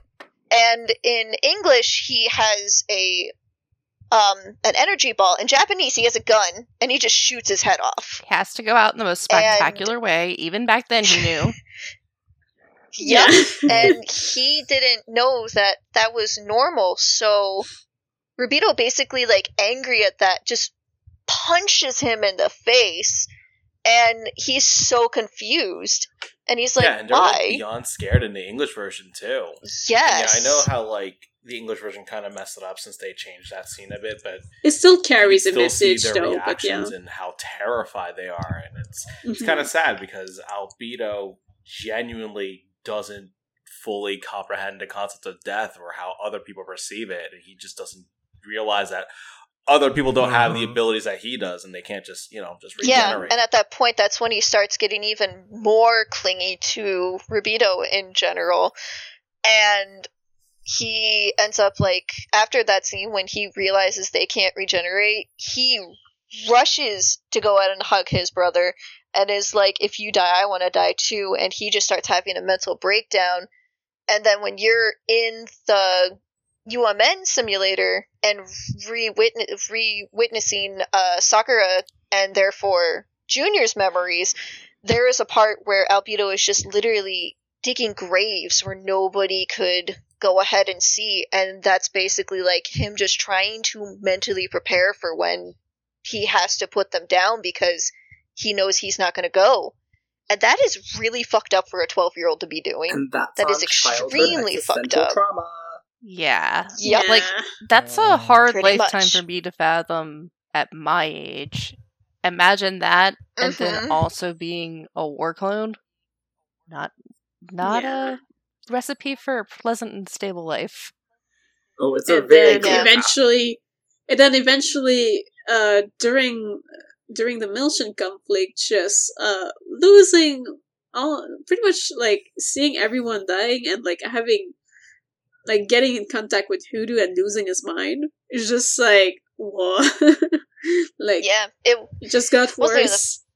Yeah, I wouldn't even say that he lost his mind at that point. His mind was already going. U-DO just sped up the process. Yeah, basically, uh, U-DO just saw the weakness and went for it. hmm And another thing to go ahead and note that's interesting is because I noticed that we said that he is abusive towards Realians. He- We don't know if he's abusive towards the Realians per se, but we know he's abusive towards the 100 series and the prototype Kirschwassers in particular Hmm. because Yeah. they're derived from from Sakura. Oh boy. Yeah, exactly. Do we have to talk about that scene now? I mean, we Oh, we boy. can talk about it without going in details, you know, because Yes. it's still it's Yes, still please. a big thing. Please. But yeah, it is a scene that is a bit uncomfortable to watch, and especially so in Japanese. And Japanese even Oh, worse than in yes. English. to the point to the point that not only did the anime censor it, but the DS version censor it in the image as well too. If you look at the images, Yeah, what's really weird about that part is the English version censored it, but at the same time, I kind of feel like the the English version is in some ways quite a bit worse than the Japanese. oh, I agree. Let's just rip your head off, guys. That that's safe Yeah, for the like- kids. It's, Oh, I wasn't even talking about that part. I was talking about a different part. I was talking about the Momo part. That's the yeah, part English yeah, made uh, worse. I mean, I'm talking about the head things. Like you know, we're Mhm. talking about cutting your head off versus straight up ripping it off. the head thing was funny. Which is worse? Well, I, I think mean, the ripping this, it apart is worse. well, So- yeah, the situation is that Yeah. uh, Albedo has kidnapped Momo, and he's basically like terrorizing her, and he goes on this rampage of like mutilating himself. Either in the Japanese version, he uses a knife, but in the English version, that he uses his bare hands Yeah. to basically twist off his own head, and it's It There's snaps a reason out. they did that.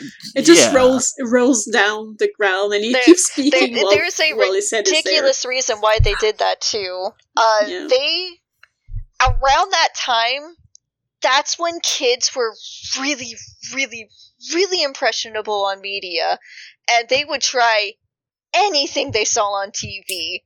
So, what did they think would be the best way to censor that scene so that they wouldn't have to jack it up to an M rating? Make that scene realistically impossible, which is what they continue to do in Xenosaga 2 as well. Because The energy like, ball. anybody could go ahead and try and take a knife and slice your throat off, slice your head off. They knew kids would do that. Or do I need to, re- or need I remind you all the wrestling and the Oh, Naruto Lord. stories you would hear off of trampolines? Oh, It was yeah. bad. It was bad. Also, I had a So very, that's what they did to censor it. Well, anything involving an actual weapon No. tends to be touchier too and worse for ratings. Yeah. Mm-hmm. Exactly. that, so they went ahead and made it um impossible so kids wouldn't be able to attempt it. Um, what was Oh, that, Chris? Hi, sorry. I was gonna say, um, Yeah. break the tension a little because that scene is still very intense. Um, one way they could have censored it was go the opposite and make it as comedic as possible and play the Wii bowling the strike sound as soon as it just goes.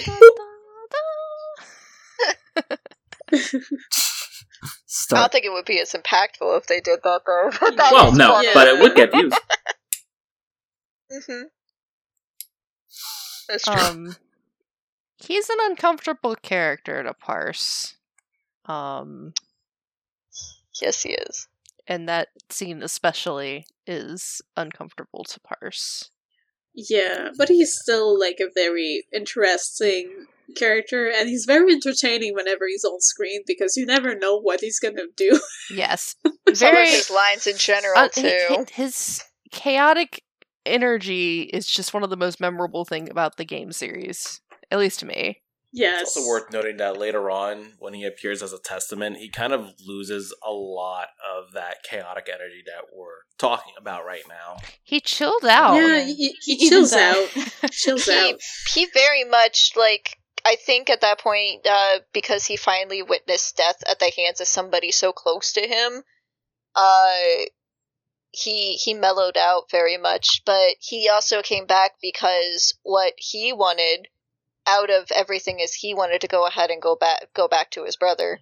Yeah, and he was ready and willing to sacrifice himself against uh, another um, antagonist that we'll be talking about in a little bit, but his other brother went ahead and was stubborn and forced his consci- his his basically his consciousness into uh Junior, and that basically put them put him back where he actually wanted to go all along. He wanted Yeah. to be one with his brother, yeah, Mm. just as they were back in the womb, which was interesting symbolism. And yeah, he seemed he seemed pretty happy by being there. Just went to nap and like I guess from now on he's just gonna talk to Junior in his head now and then.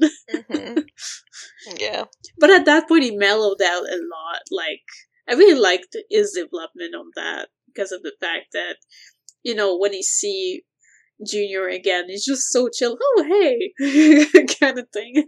What's up, Yeah, brother? pretty much. Love you. Yep. Pretty and now much. he gets to take a nice long nap. He gets to chill a little bit, you know, a nice little staycation. Yes. Yeah. Pretty I always much. liked these. It's like he Oh, got to experience what he had. Um, I- Mhm. I was just going to say I always like enjoyed the symbolism where they were um attached at the back as well. Like Mm-hmm. Yes, I always loved that. Uh, I loved that symbolism and imagery as well too. Wait a minute. Did we mention the dog? Albie. Oh, how did we glance over the fact that he turns, or it's it's really weird the way that they treat it, but the oh, Chihuahua. He's reincarnated into a Chihuahua, which is perfect for How is him. okay, but how do you get don't think he reincarnated when then your soul is held back in said existence. I don't think he was reincarnated. I, I think it's thought more I'm joking. I'm reincarnated. It's a- joking. Don't it's take a- me literally. It's a joke. Yeah. It's a joke. Oh, okay. Yeah. I thought this was After- actual af- lore. I was about to say what? After Junior d- d- beat or kills in quotation mark Albedo in episode two, he adopts a dog at around the same time, names it Albi or Albie, and it Yeah. just has white uh, or white fur and then purple eyes. Mm-hmm. Yeah, but yeah, I mean, Albie. I mean, like, the most. you, the you- the that- worst part is you have to go find the dog yeah. in Xenosaga Three. You a- no no, it's an yeah, that was a nice thing. side quest. have Yeah, to you go get I that's my favorite find side quest in the game too. But yeah, Like, in the case of oh. the dog, like he's not reincarnated. It's just a dog that Junior got. That Oh, I know. I I, was know. with their tech- yeah, but Yeah. with with their technology, it's so possible to make possibly like a dog like any color with any eye color you want as a robot type dog, possibly. I mean, there's designer children in this universe. I don't doubt there's fully designer dogs. It's like yeah, it's like playing The exactly. Sims. Just pick a color. Create a print- sim mode. There 3D were print your designer dog. dogs though. There Just create a dog. there were designer Build a dogs. dog workshop. There were. There were designer dogs because in Pied Piper actually they Nexus had six. Yeah, Nexus Yeah. Six. It Yeah, was exactly. a designer dog. They the real dogs were too much money, so um so Yawakin was literally trying to like beg his mom to get the design dog version because it was cheaper and it still did the same thing. And the beginning of the game is literally him connecting into the like old, old type UMN to go ahead and experience the model and see Yeah. how it actually like functioned Oh. like a dog. Yeah, and then um, when uh, Jan go when like it's one of the first flashbacks you see with Ziggy, um, Jan went ahead and bought his son the Nexus Six model, and he's like, "I'm sorry, it's not the real thing," and he's like, "Oh no, Dad, it's okay. He's still so cute." That is a designer dog. so designer dogs are a thing in the game. yeah, pretty much. Oh. Yep, it's a big old. Mhm. It's a And big old also- Blade Runner reference. To mention Yeah. that uh, Albi good at the end of it's a good Xenosaga blade. 3 is just left out with Momo. Mhm. he got the actual albedo back, so he's good. He's like, mm, no, he he ran away that one time. You can have him. Yeah. You can have the I don't need the dog anymore. Yes. Yes. Oh, the one Yes. we Which all actually, I was trying to to say earlier. Shall I move on to the Technically, if you're one? emulating the game in widescreen hacks, I think he's the first one's face that you see. You're Yeah. right. If, if you Oh, really? It, Yes. Oh, really? The first scene that you Oh. see Oh. with with the mask on, if it's off screen up the 4x3, you can fully see his face.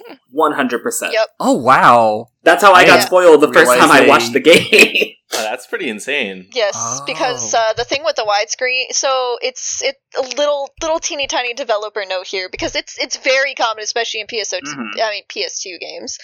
Um, when you widescreen a uh, an emulator game, an emulated game, you're going to see the cutscenes in full. But if it's in engine and not just um a uh, pre-rendered cutscene, you're going to see some of the little um things that are supposed to be off the screen to get them to go Mhm. not even out of bounds like when a character like, going, like, enters in like you're gonna see where they enter in you're gonna see them with like certain masks and like parts off because it's setting the tr- it's setting the um trigger Yep. To go ahead and break that bring that character in. There are some and uh, that's something that happens quite often in the Xenosaga games. Especially I've played episode them all emulated. Especially episode one because it was made for a 480p Yeah. not, not even like a 380p resolution. Mm-hmm. so when you widescreen that with a hack you see a bunch of things that you weren't supposed to see including like some really funny little animations like shion just like soullessly looking and then just walking onto the screen and then just blinking and looking scared like you see all sorts of really weird things like that That's funny. but only if you Let's- emulate it. Okay. Well, let's get But back yes. to Kevin though.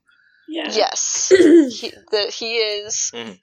the one everyone loves to hate. If I could physically Yes. fight any member of the loves to Xenosaga hate cast, I would absolutely drag his ass outside ass and bitch. destroy this man. That is We should we should God. just all gang up on him. honestly, listen. One of the things that makes Kevin particularly an asshole is that he kind of comes close to home. There's a lot of people who could probably relate to the kind of relationship that Shion and Kevin had. So, Yep. like, yeah, he's, He's definitely an one avatar that's for gonna everyone's douchey uh, boyfriend. strike a chord with a lot of us. Yeah. yeah, the Me- douchebag axe. Me, One eight hundred dump him. uh, the manipulation, the ami- manipulation that he went ahead and put uh, the main character through is something I resonate very, very strongly with because I was a lot like Shion in that certain relationship, and my ex was very much a lot like Kevin, very manipulative.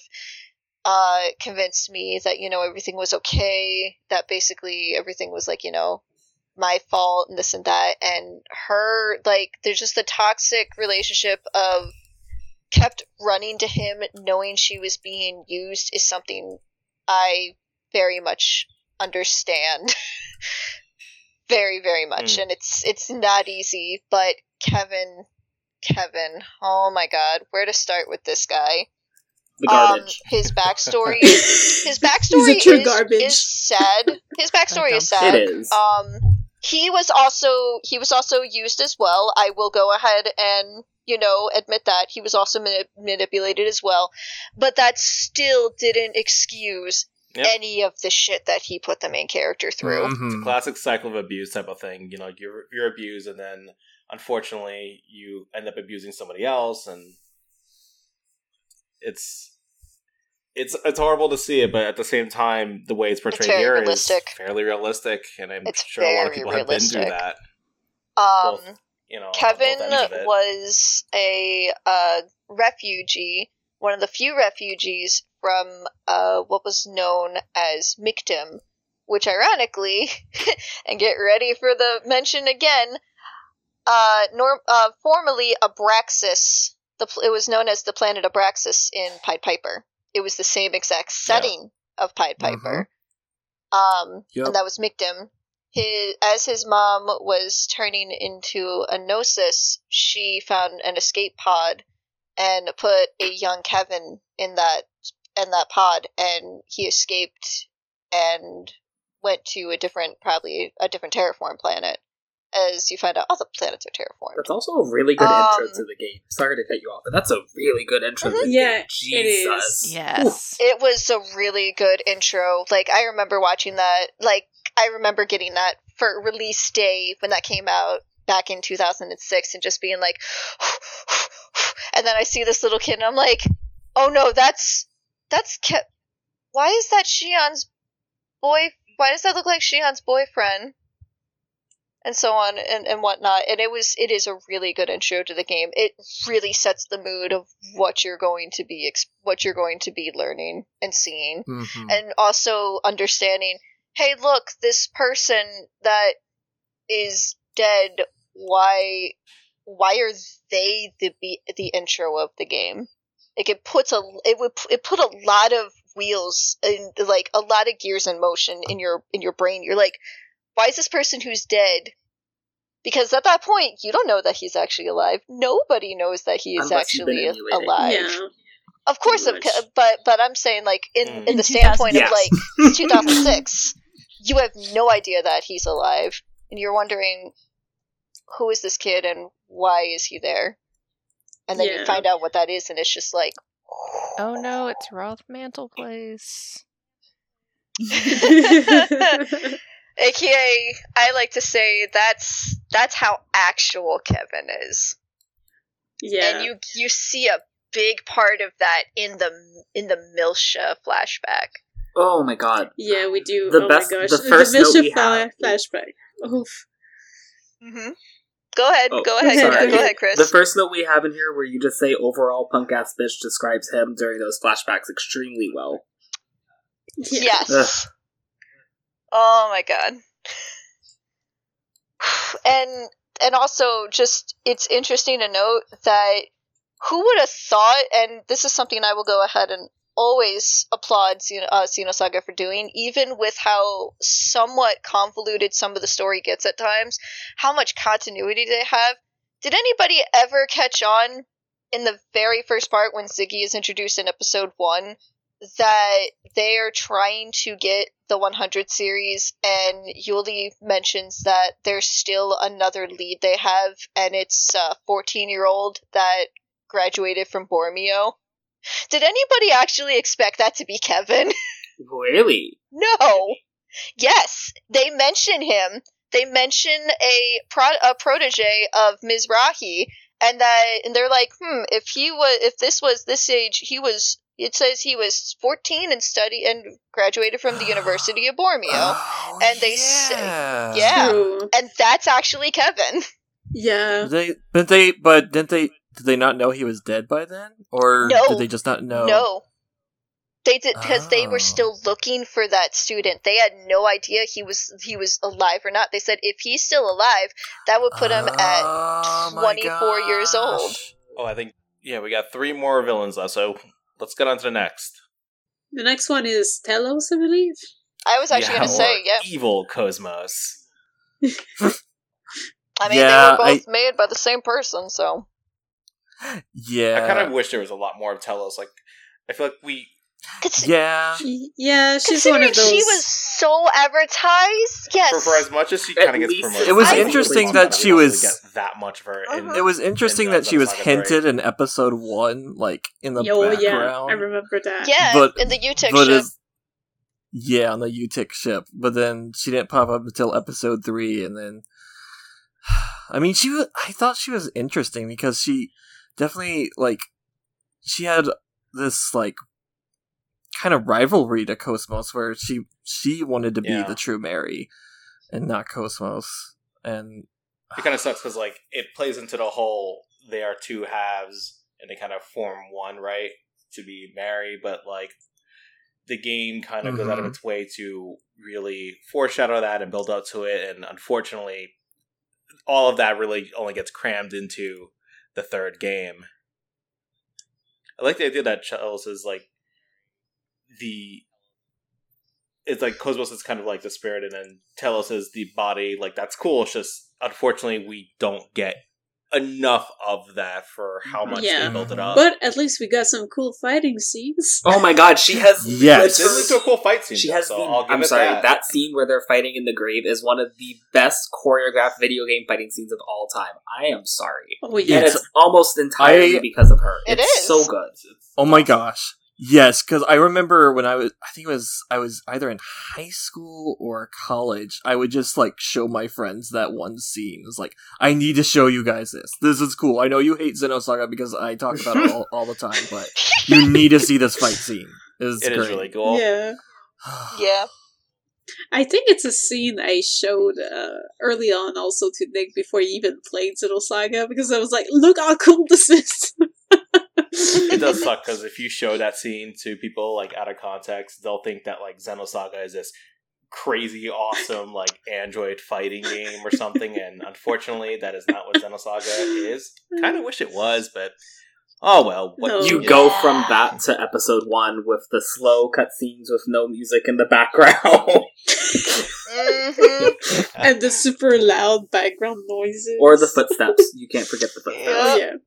Although the footsteps are probably worse in Xenosaga 3, to be honest. They're There's aesthetic. echo. It's ASMR. yeah.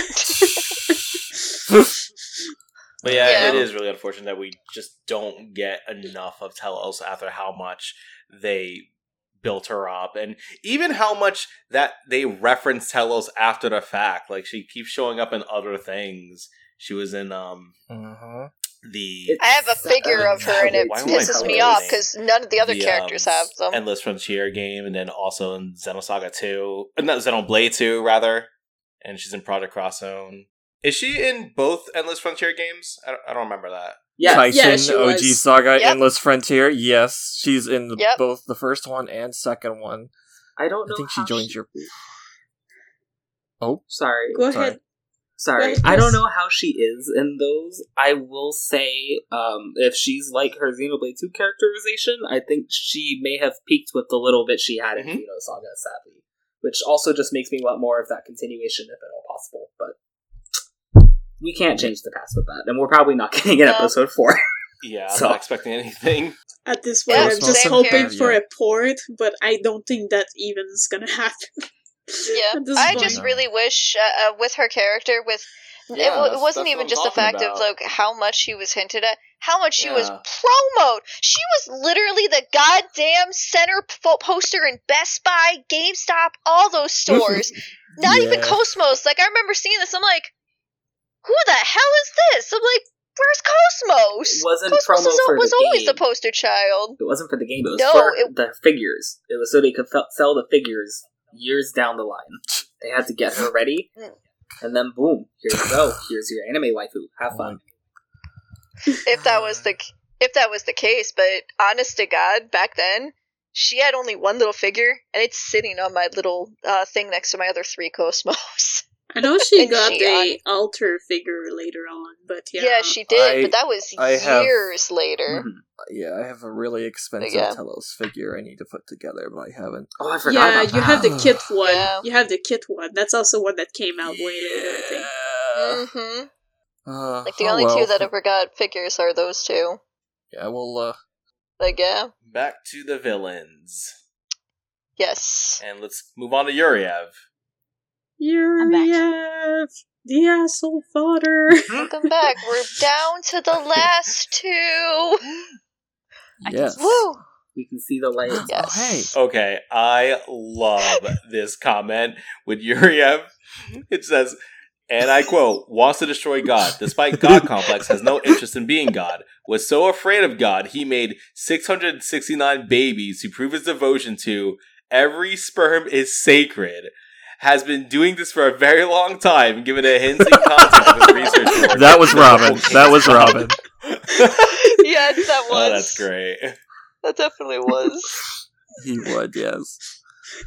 Has been Yeah. doing this for a very long time, and given the hint and context of his research work in the mobile game, mobile game as well. Oh wow! But yeah, Yuriev is uh, yeah, he's kind of another one of these characters that we blocked on before because he falls in a sort of loophole of like he appeared, he's in the plot, he's important to the plot, but he doesn't have always screen time, so you kind of have to dig for some of his information. Uh, Yeah, he, you do. He met, he met God. He, it scared the crap out of him, and now he wants to kill God. That, that was yeah, that's basically- that's basically the gist of it. But that is the gist of it yeah, he also al- always wants to uh, be able to transfer his conscious consciousness into a new body, and he usually uses whatever kiddo we made that's the most compatible to do that. And uh, in the story, it happens to be Gaignun, and yeah, shit goes down. And he does terrible things to uh, the maker of the Durandal, and uh, I guess we can go back to that uh, arc of like that end of arc of URTV where um, he basically he basically tries to go nuts on having Abel and Omega and becoming one with U-DO or something. Like he goes nuts because now he tastes the he's tasting the god's power, but then Albedo comes into play and he's basically like, oh, nah, you know, like you tasted that power, but like you shouldn't do that because uh, Albedo basically tasted that power before as well, and now he's back to he's back to like more mellow out at that point, and yeah, it's just. Uh, but yeah, basically he tries. They try to do Albedo and Rubedo try to do the link to remove the U-DO stuff from like Gaignun's body because it's bas- Yuriev is basically using Gaignun's body. But in the process, Albedo wanted to sacrifice himself, and that's when, as we mentioned earlier, that Gaignun basically pushed its consciousness into Junior. And that basically ends quote unquote the arc of the RTV because uh, Yuriev gets destroyed along with Gaignun's body. And yeah, that's pretty much how it ends for the guy. But yeah, he did a lot of crap before that, like a lot, like, Yeah, like five hundred plus years worth of stuff. He Yeah, even but met- he he even quotes to sellers, "I'm five hundred years old, and look at me, I'm no different." yeah, basically. And he also he also destroyed like the her favorite ship, Halteri. well, he, He he destroyed a lot. yeah, he murdered a lot of people, and oof, that was He hard murdered a to lot come of back. kids. Yeah, that too. I don't remember the series, Pied name, Piper, but that also resulted in the loss of Mhm. all, that one specific series of Realians, right? The ones I that were so. pilots on the ship. Yeah, Yeah, they they all died. Yeah, yeah.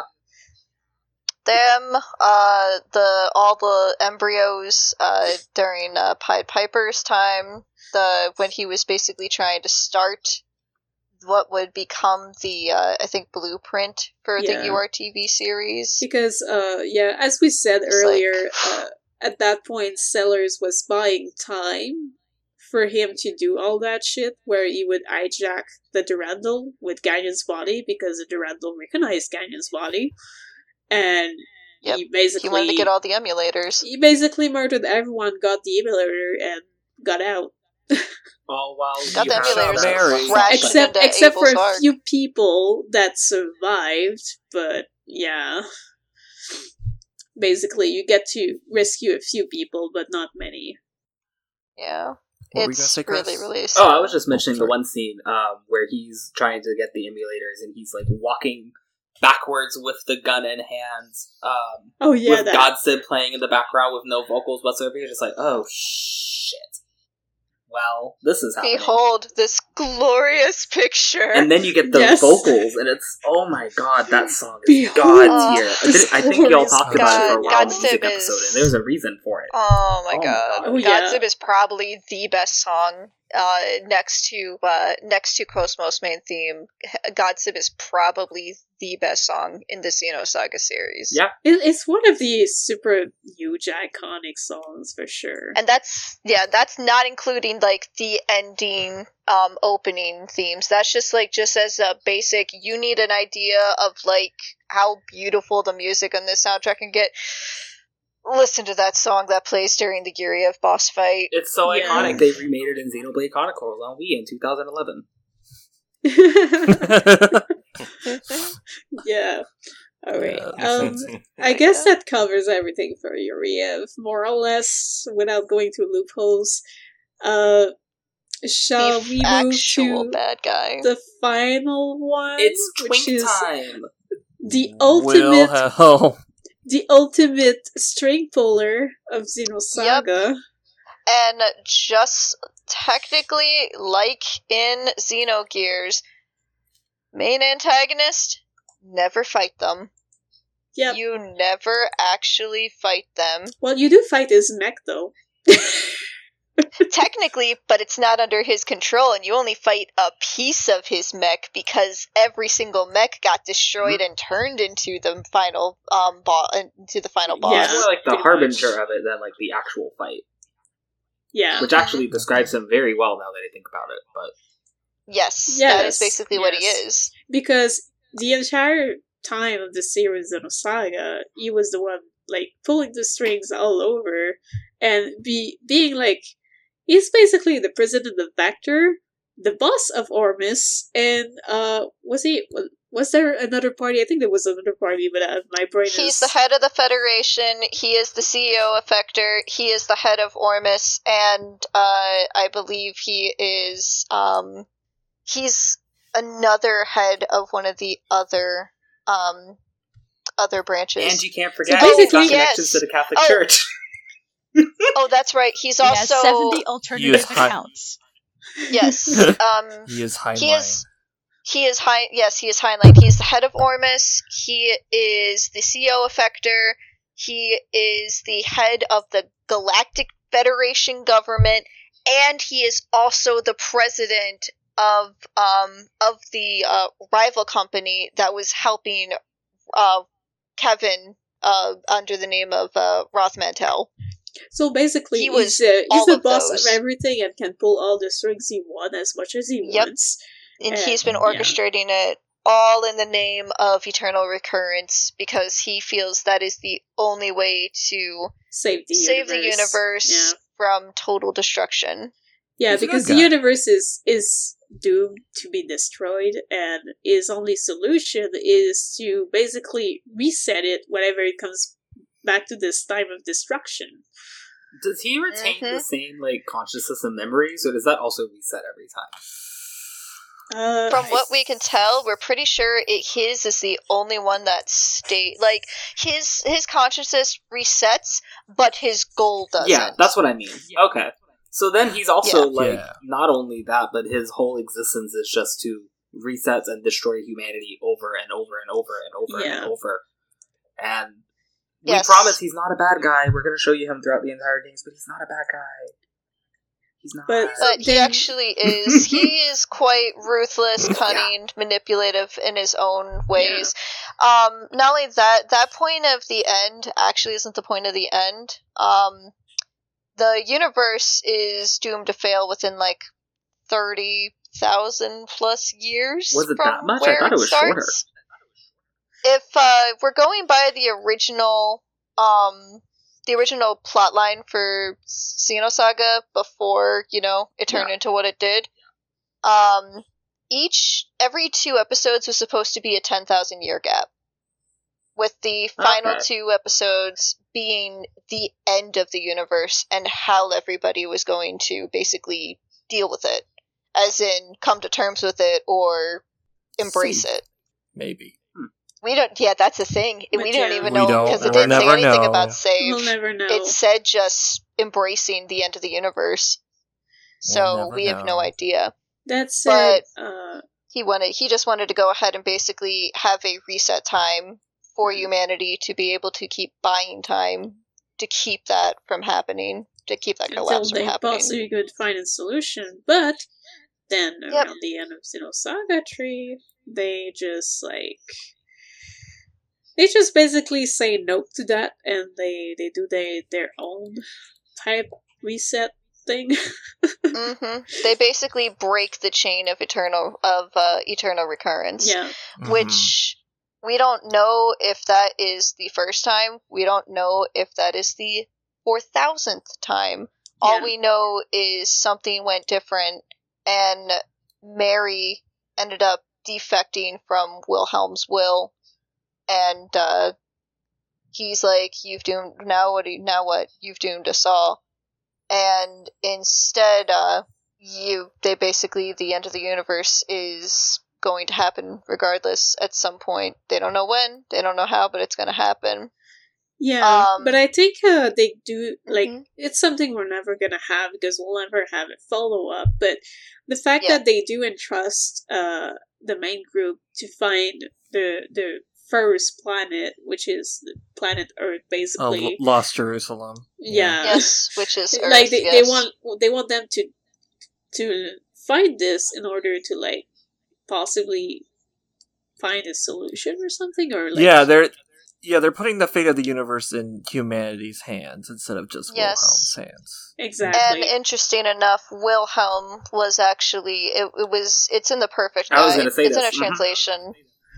yes um wilhelm everybody always assumed that at the point at the end of the game when they're escaping after the final boss at the end like at the end end uh that when they're trying to get out and uh, gate out and use the last of the umn column pulses gates to get back to uh, away from whatever's going on a lot of people used to think, oh, this is chaos giving them a choi- chance. This is chaos giving them a chance.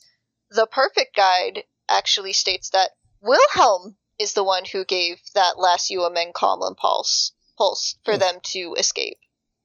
So, that's it despite it but being that- too late, Wilhelm saw that there was there was some possible, like you know, there was some hope. It goes back to And it's so still kind of weird that. it's still kind of weird though because uh, I remember in the cutscene, uh, it felt it felt like they were also helped by chaos because you had the I think you, the ship got the wingies that that usually chaos would pull to give them a boost. I mean, isn't he So- supposed to be kind of a Lucifer kinda. allegory? Because Lucifer is a fallen angel, so the wings could still apply with Wilhelm, I would think. Yes. Exactly. I was actually going to bring that up that um, out of the three of them, uh, Yeshua was seen as basically the body of Christ, like the the conduit basically. The Messiah was the one who spread the word. Mary was um, basically the container for animus anima, which um, which chaos slash Yeshua was, and Wilhelm was basically like seen as Lucifer, um, in a odd way when you really think about it. It is kind of cool, though, Yeah. that he actually, like, you see a very visible sign that he is entrusting hope in humanity after living for however many millennia, dead set on just Yeah. resetting and sticking by the rules, and apparently something worked, because if he's able to do that, shit. Yeah, but at the And same especially time, when he was uh, phasing out of existence. seeing how strong the group was and how much they succeeded at doing whatever they they were trying to do, I, I believe he probably saw how strong their will were, and maybe Well, that's were- what pushed him to do this. Well, they all also had the component. They also all possessed the ability to become testaments in his Mhm. eyes. Yeah, They all could have actually became testaments. yeah, because Um, they had strong every single one of wills and them. stuff, and I think that was a requirement Oh, for becoming a testament. Did we as well. mention that he's the one who makes testaments yet? Yes, we did. Oh, okay. Oh. Sorry, oh okay. yeah, yeah, we did. Yeah, we did. Yeah, we did. Yeah, I think we did. My bad. Sorry, I was Yeah. just like, wait, did we? Hmm? Okay, sorry, go on. Yeah, this, this But is yeah. just like a If very not, we did now. But, But uh, yeah, his motivation was adherence to destiny. His goal was eternal cr- uh, recurrence, and his defeat was. God damn it! When did Ah, Bots Cosmos ride and again? Shion are too much gay love for them to allow his nonsense. Chaos also isn't fond of Wilhelm shit. Also being bad at robot. See, I love that. I love that he said I that. love these quotes. But at the exact same I time, love these quotes. Chaos and Wilhelm are their own gay shit. So I, like, literally, if you look at Xenosaga from their two level, it's two twinks chasing each other throughout Destiny, trying to reconnect. So one, they just live for millennia at a time, reuniting. One of them's in booty shorts. Jesus is literally in booty shorts the entire time. Like, Yep. Uh, Oh we need now. We need to. I need to mod the game so we can be in like those old school juicy shorts, and it will make it will add so much to the game. oh my gosh. Well, I, I guess this is uh this is gonna be a, a a wrap for this part. Do we close as usual or or well, I mean, th- was there any anything else on Wilhelm that anybody wanted to add? Or I think I think we got Mm-hmm. everything and we went for long enough. We should probably Yeah. close at this point. I've called him a twink enough I was times. about to say the same thing. just just just double checking, just double checking. Yeah. Okay. Um. Yeah. This uh has gone on very long, so we are going to probably cut this up, and we'll talk about the Xenoblade villains at another time. Um, we can go around and uh, if there's anything you guys want to plug, um, or share anything you're working on or playing, we can do that now. Um, how about you, Justin? So I'm not sure when this episode's actually going up, but on uh. Retro Roulette, we are doing the Zeldathon, where a bunch of us are getting together and streaming a bunch of Zelda games. Uh, we just had Sup Arcade. They just streamed Ocarina of Time. Then uh, later this week, I'll be doing Ocarina of Time Master Quest. Um, by the time this episode is Ooh. actually up, we'll probably be past that. So um, if you missed it during you know the initial stream, we will have the vods available for you. Um, they may be on our Twitch, and if not, they're they'll probably be on our YouTube channel. So definitely check us out there. Okay. Awesome. Um, well, let's. I know you're low on time. Uh, Kat, how about you? I'm still playing uh, critically acclaimed MMO Final Fantasy XIV that has a free trial.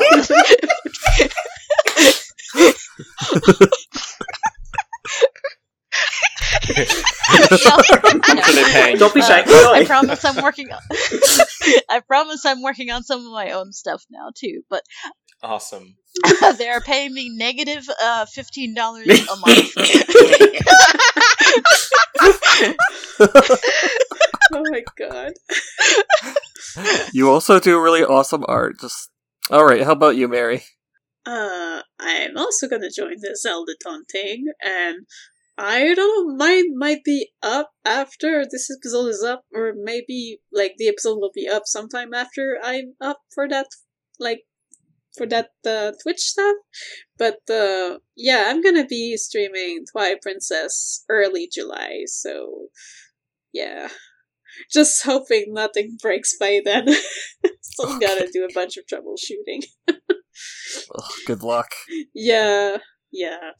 But yeah, I- I'm looking forward to it though, and uh, also just to give a little shout out to uh, Brielle in here, who also is working on my layout and and little screen thingies, and they look amazing so far.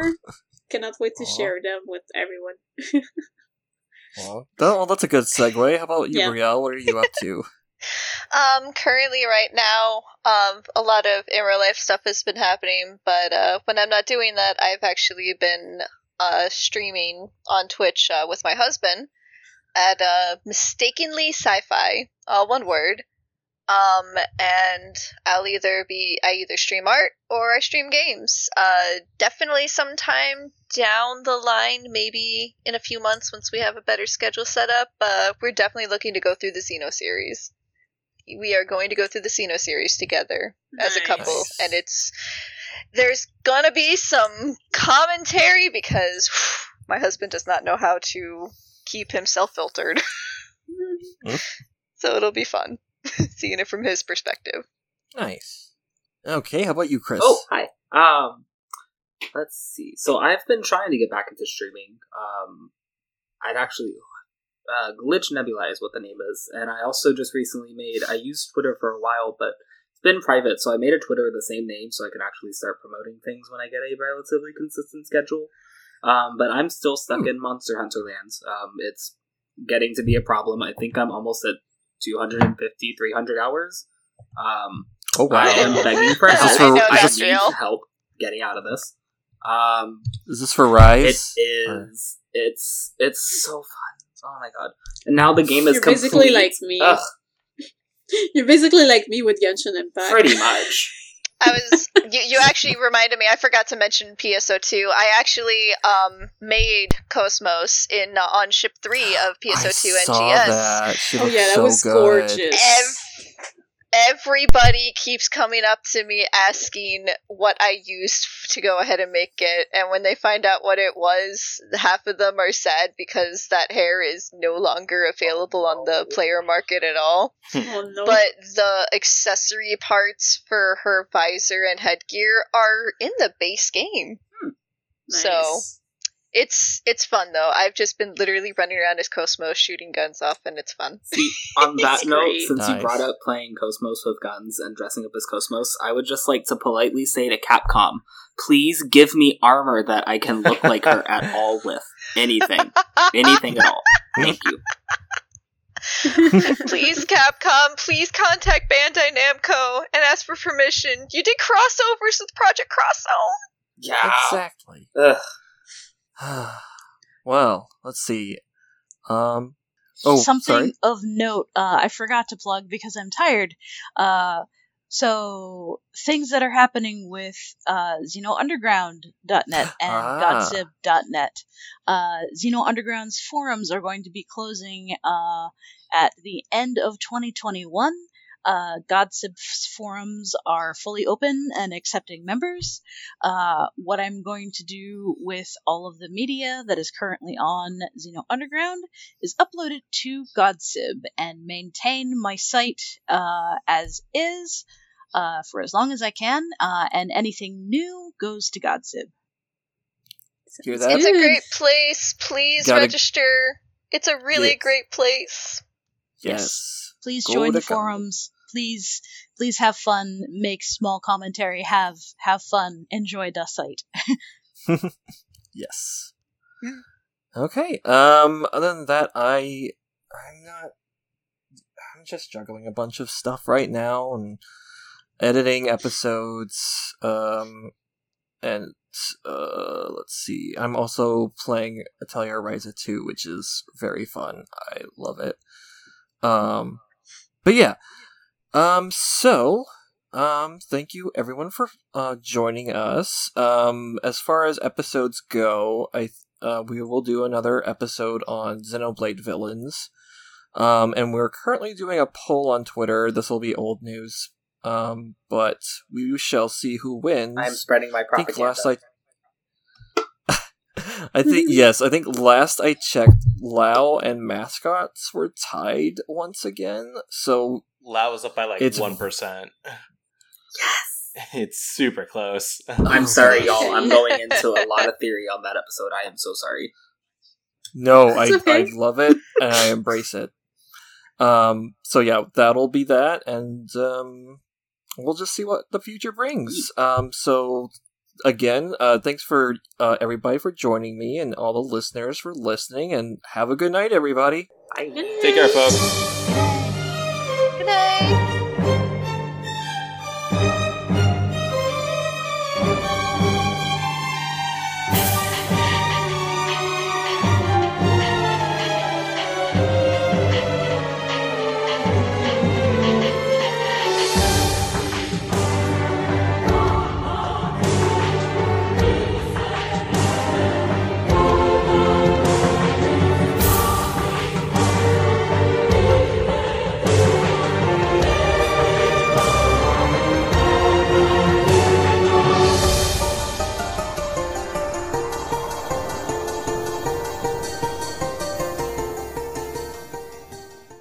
Save the game?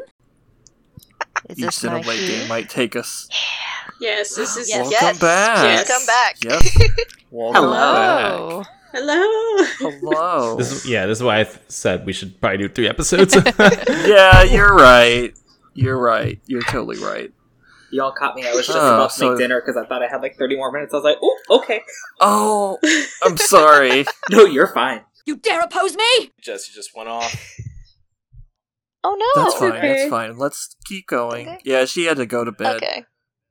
but we Oh. can I have going. work soon too, but um, Yeah. It's no big deal. let's see, let's see. We can move on to the next one. Then Yeah. we don't have too much left. I mean, One if more you need time, to I leave, tell I will. to fuck off. Sorry. Yeah. Yes. the exactly. Yes. Um. Yeah. If you need to leave, Kat, at any point, I will probably. You can just stop the audio and send it to me. I will. I'll make a folder. I'll. I'll, I'll DM you with the details. Okay, sounds good. Um. Uh, I think But- uh, I'm I'm just gonna walk away from the mic for a little bit to take my meds and then see how far I can go. Cool. Sounds Okay. good.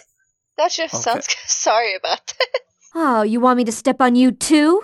And Jesse, what are you up to? Insert Jesse response. Oh, I was gonna when say- I get- when I- I'm sorry. Wait, I'm just adding this so I can. I'm gonna. I'm gonna DM her and get her response and just plug it in because I want.